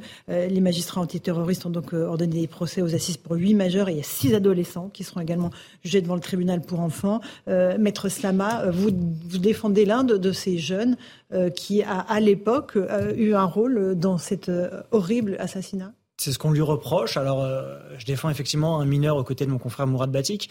Aujourd'hui, il est renvoyé pour association de malfaiteurs en vue de commettre un délit puni de moins de 5 ans. En langage commun, ça veut dire qu'on lui reproche, si vous voulez, d'avoir préparé la commission d'un délit mineur, puisque c'est un délit de moins de 5 ans. Donc c'est sans commune mesure avec ce qui s'est passé, puisqu'aujourd'hui il est acté par la procédure qu'il ne pouvait pas savoir ce qui allait se passer. Au début, il a été mis en examen pour complicité d'assassinat en lien avec une entreprise terroriste. Donc si vous voulez, on est quand même redescendu de plusieurs étages. Il avait pointé du doigt Samuel Paty, c'est ça ? Alors on lui reproche, mais ça encore une fois je ne veux pas faire le procès avant le procès, mais effectivement on lui reproche d'avoir eu un rôle et d'avoir participé à montrer qui était cet enseignant. Alors il y aura le procès qui permettra de faire la lumière, parce qu'en plus ils sont plusieurs mineurs, etc. Mais aujourd'hui en tout cas, et on peut du côté de la défense s'en féliciter d'une certaine manière, même si dans un contexte aussi tragique c'est toujours difficile, mais en tout cas on est satisfait de voir qu'on ne lui reproche plus de complicité d'assassinat en lien avec une entreprise terroriste, et qu'on avait acté le fait qu'il ne pouvait pas savoir ce qui allait se passer. Et donc oui, il y a ce geste malheureux qui a conduit au pire, mais en tout cas, le caractère intentionnel, si vous voulez, de ce qui s'est passé lui a échappé pour une large mesure, et donc il l'a appris au sortir de sa garde à vue, c'est-à-dire quelques jours plus tard. Allez, il est 18h30, c'est l'heure du rappel des titres de l'actualité sur Europe 1 et sur CNews avec Mathieu Devez.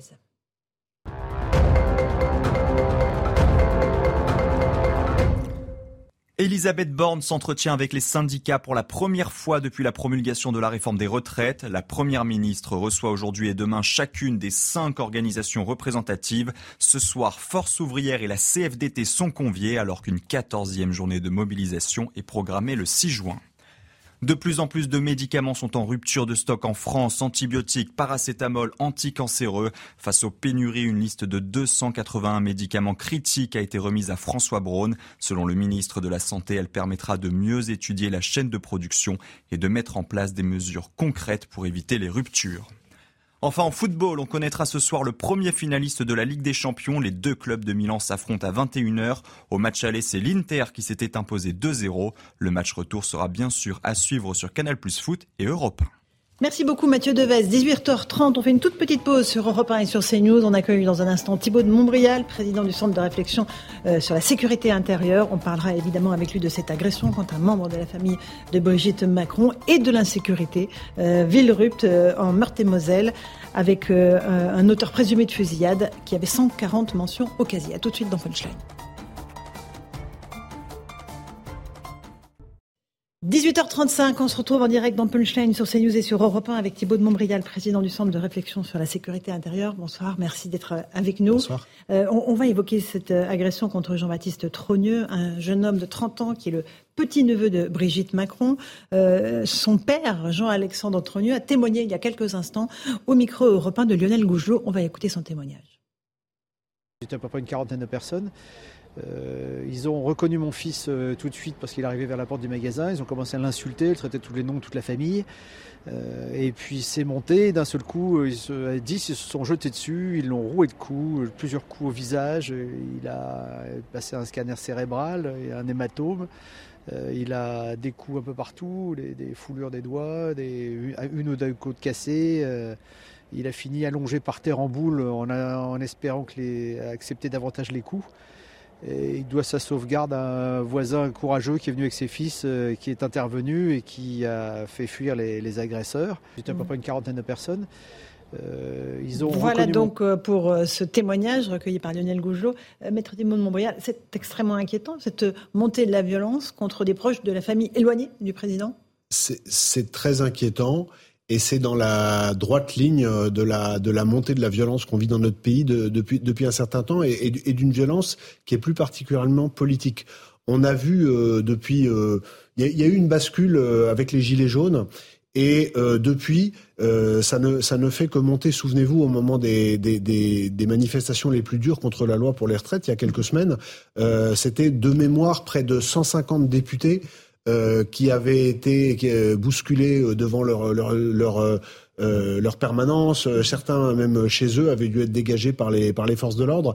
Et on sait que les déplacements du président de la République aujourd'hui sont extrêmement compliqués. Le président de la République lui-même, qui avait reçu une gifle l'année dernière, ce qui était inédit, cette violence contre ce qu'incarne les politiques, elle est également attisée, il faut le dire, par la France Insoumise et par des déclarations totalement irresponsables. Vous faites un lien entre le niveau de violence qui monte et les déclarations de certains hommes et femmes politiques. Ah mais Laurence Ferrari, c'est absolument, malheureusement c'est mathématique. La violence, c'est comme une vague qui monte. Vous avez d'abord les injures.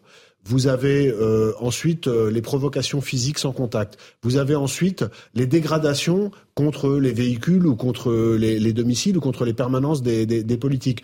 Et ensuite, on s'en prend, d'ailleurs en parallèle, à leurs enfants, à l'école, etc. Ça avait été aussi vécu par des députés au moment de l'affaire des Gilets jaunes. Tout ça, c'est totalement inédit sous l'histoire de la Ve République, à part des cas très particuliers. Cette généralisation de la violence, on ne peut pas ne pas la mettre en parallèle avec, d'une part, les discours incendiaires et irresponsables de Jean-Luc Mélenchon et d'un certain nombre de représentants de la France Insoumise, et d'autre part, les effigies. Souvenez-vous, cette effigie piétinée du ministre du Travail, Olivier Dussopt, qui avait été... Mais aussi d'Emmanuel Macron, des pantins régulièrement des pantins pendus, etc.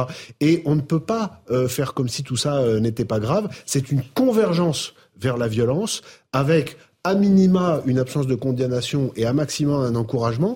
Et que voulez-vous qu'il arriva ?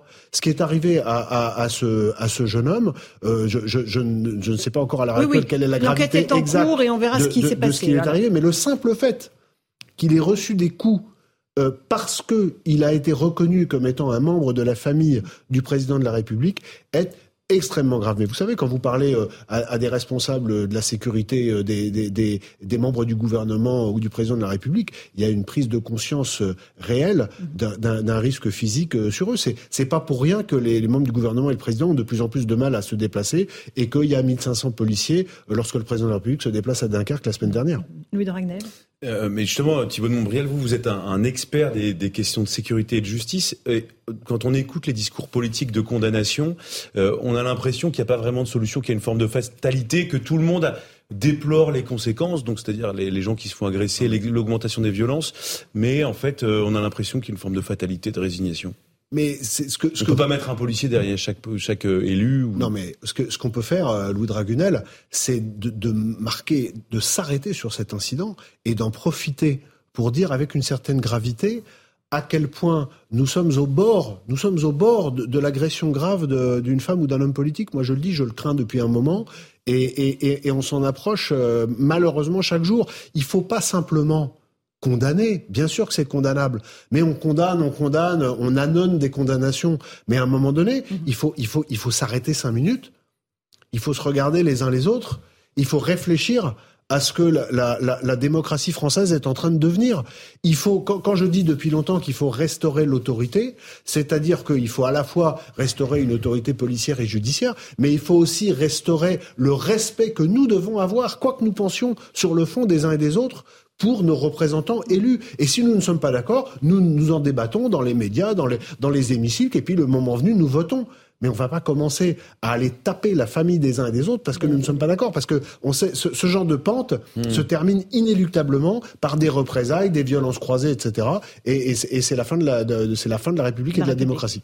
Thibaut de Montbrial, justement, vous venez de parler de la démocratie.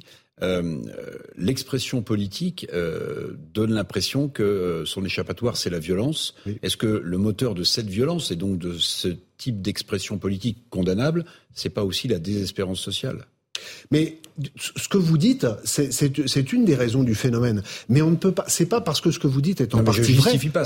J'entends bien. Non, mais votre question, elle est parfaitement claire et pas ambiguë, et elle est légitime. Mais j'y réponds. C'est pas parce que ce que vous dites, ce désespoir social existe et doit être pris en compte par les politiques, que pour autant on doit dire les pauvres, il faut les comprendre. Non, là c'est le tabou. Il y a des tabous dans la vie. Il y a des lignes qui sont des lignes qu'il est absolument impossible de franchir si l'on veut préserver la paix publique. Et l'une de ces lignes, c'est que nous avons des représentants dont nous pensons ce que nous voulons, sur lesquels nous avons le droit de débattre, avec lesquels nous avons le droit, les uns et les autres, d'être en parfait désaccord. Mais ce désaccord ne doit pas s'exprimer au-delà du débat public, comme nous le faisons là, du débat à la politique dans les hémicycles, mais qu'il a encore cette année dans les hémicycles a atteint un degré de violence verbale tout à fait inédit, et on doit se garder et vous savez, préserver la paix sociale en France, vraiment avec toute l'énergie que nous avons, parce que ça peut dégénérer très vite. Passer et très rapidement. Thibaut de Montbrial, on va s'intéresser maintenant à ce qui s'est passé en Meurthe-et-Moselle, à Villerue. On est 4 jours après une fusillade qui a fait plusieurs blessés, avec un suspect qui a été interpellé. Régine Delfour est notre envoyée spéciale à Metz, où il est en garde à vue. Elle est avec Thibaut Marcheteau. Bonsoir à tous les deux. Cet homme de 38 ans est très connu des services de police, ma chère Régine, pour 140 faits. On parle bien de 140 faits. Absolument, Laurence. Il est connu depuis, il a donc 38 ans, vous l'avez dit, il est connu depuis l'âge de 16 ans pour 140 faits, plusieurs condamnations, des dizaines de condamnations, notamment pour des vols aggravés, des violences aggravées, mais aussi un trafic de stupéfiants. Il est, en octobre dernier d'ailleurs, il a percuté un véhicule de police après un refus d'obtempérer. Il a été condamné à la prison ferme. Il était sorti de prison il y a peu de temps. Cet individu, il est issu d'une fratrie où il y a 5 frères, et les 4 frères sont également connus des services de police pour les mêmes faits, hein, violence aggravée, vol aggravé et puis trafic de stupéfiants. Il est très connu aussi dans la région puisqu'il est né à Villerup et il était connu pour cette violence. Merci beaucoup Régine Delfour et Thibaut Marcheteau sur place donc à Metz. Comment des parcours de délinquance pareils ne peuvent pas être interrompus par la justice ? Par la réinsertion, 140 condamnations, enfin 50 faits de violence. Thibaut de Montbrial, tout ça a commencé à 16 ans, l'homme à 38 ans. Je connais pas les détails puisque je sais ce qu'on en dit et ce que votre correspondante vient de rappeler. Ce qu'il faut aussi dire, parce que ça fait partie de l'équation, même si tout le monde est un peu embarrassé et que beaucoup ne le disent pas, c'est que c'est une famille issue de l'immigration algérienne, donc ça compte aussi dans l'équation. On se retrouve avec une famille, moi en vous écoutant, ça me faisait penser à la famille Traoré dans la région parisienne, qui est archi connue pour, bien sûr, l'affaire de la mort d'Adama Traoré, mais d'une manière plus générale par le parcours de délinquance incroyable d'une partie importante des membres de cette famille. Et là, on a l'impression qu'on a des gens dont la vocation est de commettre des délits et parfois des crimes, sous réserve de ce qui a été dit tout à l'heure. En tout cas, c'est bien au-delà de la simple question de la réponse judiciaire. Oui, mais ça compte quand même, parce que là, on commence à partir de l'heure à 16 ans, à 38 ans, on en est à 140 faits. Et donc rien n'arrête en fait cette violence-là. Non, mais je pense que c'est sur des parcours qui sont aussi désespérés, la seule chose qui compte, c'est qu'il faut qu'à chaque fois qu'un juge voit passer un individu comme ça, les juges ont l'habitude. À fait égal, il applique un tarif bien plus élevé que sur un délinquant qui serait un primo-délinquant. Vous savez, je fais une parenthèse, mais il faut que les gens sachent qu'en droit français, quand vous avez commis une infraction, par exemple, vous commettez des violences, pour des coups et blessures volontaires. Vous avez, le droit français prévoit un maximum, il prévoit pas de minimum. Et le juge, ça s'appelle la personnalisation des peines, il met ce qu'il estime devoir être la juste peine entre 0 et le maximum. Typiquement, ce genre d'individu me semble être des incitations à nos magistrats à mettre le maximum, parce que au bout d'un certain temps, toute idée de réinsertion est quand même un peu compromise. Et il faut se souvenir que l'une des vocations de la sanction, c'est quand même aussi de punir et de protéger la société et donc les victimes. Mais le début, c'est le début du parcours de délinquance, c'est la délinquance des mineurs. Et je pense que le gouvernement, bien qu'Éric Dupond-Moretti se satisfasse de ce qu'il a fait, en réalité a pérennisé une erreur qui est une erreur historique dans la justice française, qui est de considérer que la bienveillance prévaut pour les jeunes délinquants, alors qu'en réalité, il faut rester juste, mais il faut qu'il y ait un choc dès la première infraction, parce que sinon, ce que nous considérons comme étant de la bienveillance est considéré comme le jeune délinquant, comme de la faiblesse, et il ne respecte plus et ne craint plus le système judiciaire et la police, parce que s'il faut commettre 10 infractions pour aller en prison, c'est sûr que ça ne dissuade pas les générations d'après. Louis de Raguel. Alors, vous venez justement de décrire un peu le système pénal aussi, avec la personnalisation des peines, mais on voit bien qu'il y a certains magistrats qui manifestement n'ont absolument pas envie de condamner ce type de profil.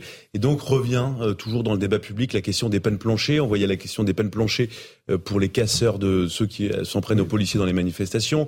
Le débat est quasiment permanent. Et est-ce que typiquement pour ce type de personnes très impliquées dans les trafics de stupéfiants, dans les agressions contre les policiers, est-ce qu'en fait il faut mettre des peines planchées sur quasiment tous les sujets qui pourrissent la vie du quotidien des Français ? Normalement, on ne devrait pas avoir besoin de mettre de peines planchées parce que, comme je viens de le dire, le système permet de mettre une peine très importante et que le juge doit décider en fonction du parcours de délinquance. Maintenant, s'il y a des juges qui ont du mal, c'est vrai que le système des peines planchées qui a été mis en place par Nicolas Sarkozy en 2008 de mémoire et qui avait été controversé, parce que là encore c'est un peu technique, mais il faut dire aux gens que constitutionnellement on ne peut pas imposer une peine planchée absolue, c'est-à-dire que la peine planchée en réalité c'était une indication donnée au juge et le juge ne pouvait y déroger que de manière motivée, mais il pouvait y déroger. On a beaucoup dit, ça a été une des vérités assénées pendant la campagne de François Hollande et ensuite d'Emmanuel Macron, que les peines planchées n'avaient pas marché. C'est pas complètement vrai. Il y en a eu pas mal qui ont été prononcées. Et en tout cas, même si ça n'est pas quelque chose qui contraint les magistrats, c'est une véritable indication. Et en ce sens, bien sûr, pour les atteintes les plus graves, notamment sur les policiers, sur les politiques ou leurs familles, on en parlait tout à l'heure, et pour des gens qui sont des délinquants professionnels et des dangers publics et des dangers pour la paix publique, ça me paraît la moindre des choses que d'en préserver notre population. Eric Revel, une question. Villerupt, c'est aussi l'exemple, l'illustration de villes maintenant moyennes qui sont totalement gangrénées par le trafic de drogue, ou en partie gangrénées par le trafic de drogue. Est-ce qu'aujourd'hui on peut dire que l'état de droit est suffisamment puissant, force de l'ordre, justice, voire même gouvernant, pour faire face à cette montée des périls qui est à la fois économique, financière et violente ? C'est une vraie question et malheureusement nous touchons là, c'est un des nombreux aspects où nous recevons l'addition des 40 dernières années de gouvernance de droite et de gauche. Et vraiment, moi, je ne mets pas de pression particulière sur le gouvernement actuel parce que Gérald Darmanin, par exemple, a parfaitement conscience de l'importance de lutter contre les stupéfiants et il a fait de la lutte contre les points de deal un des aspects marquants de la politique, avec certains succès. Mais quand vous voyez que les fusillades, comme à Villerupt, se déroulent aujourd'hui, alors on en parle à chaque fois que c'est à Marseille ou dans la région parisienne, mais dans toutes les villes. Il y a eu 3 fusillades en quelques jours à Valence, dans la Drôme.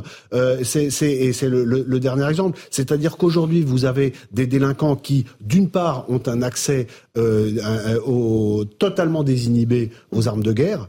C'est pas nouveau l'accès aux armes de guerre, mais totalement désinhibé, y compris dans des villes moyennes.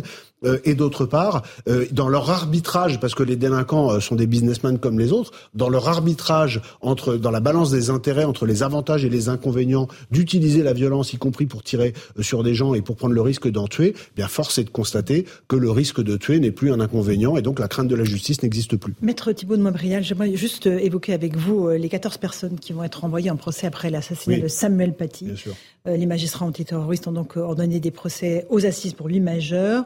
Ils demandent que l'infraction la plus grave soit retenue contre 2 amis de l'assaillant et 6 adolescents qui seront également jugés devant le tribunal. C'est le volet judiciaire. Et puis il y a l'autre volet, le fait que son collège ne porte toujours pas son nom parce que le personnel enseignant a peur, parce que la mairie a peur. C'est absolument terrible comme constat.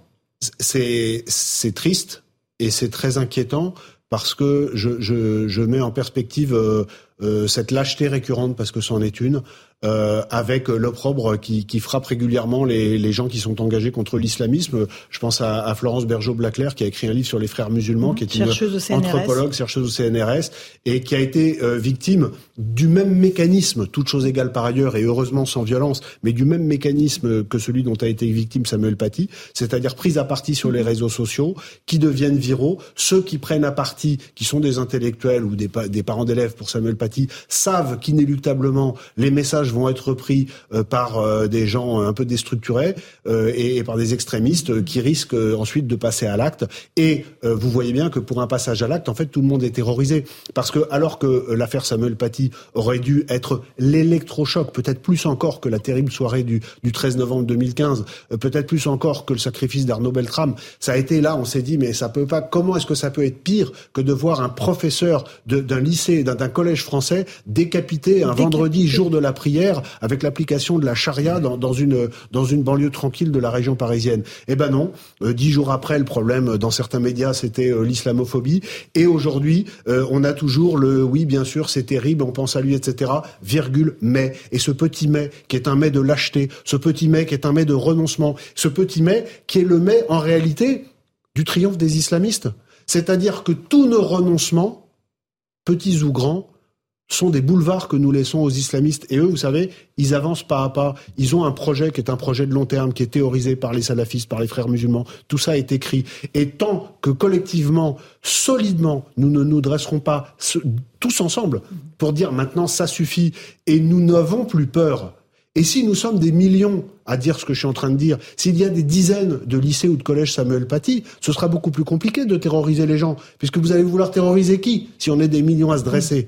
Il faut être courageux. Il faut être courageux parce que nous devons aussi à la France millénaire, à ces valeurs qui font que notre pays est ce qu'il est et qu'il doit continuer à l'être. Et la République a peur, le fait de ne pas donner le nom de cet enseignant à son collège, c'est un signe de défaite? Oui, c'est clairement un signe de défaite. Je ne sais pas si la République a peur, mais beaucoup de gens qui la composent manquent vraiment de courage. Un dernier mot, Louis de Raguel. Non mais simplement par rapport à ce que vous dites, vous parliez du courage. En fait, effectivement, c'est au cœur du sujet parce que tout le monde parle de réarmement moral contre l'islamisme, mais en réalité, personne ne déplore le fait qu'effectivement le collège ne s'appelle toujours pas le collège Samuel Paty. Personne ne déplore le fait qu'il y avait une statue qui avait été sculptée, qui est toujours au musée et qui devait être exposée et qui devait porter le nom de Samuel Paty.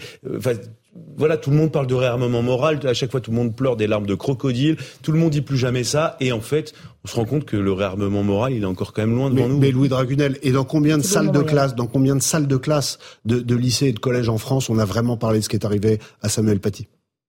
Très peu. Très peu. Bien sûr, très peu. Bien sûr, par peur. Il y en a qui l'ont fait. Il y a des professeurs qui l'ont fait. Mais il y en a beaucoup qui ont dit, oulala, vous savez, c'est compliqué, etc. Non, c'est pas compliqué. Nous sommes la République française et nous ne devons rien céder à ceux qui veulent nous contraindre avec ce qui est un totalitarisme qu'est l'islamisme. Comme il est très compliqué dans certains établissements d'enseigner la Shoah. Mais bien sûr. Ça ressort du même principe. Mais c'est exactement la même chose. Et entendons-nous bien, je suis pas en train de prendre à partie les professeurs qui sont seuls dans leur salle de classe.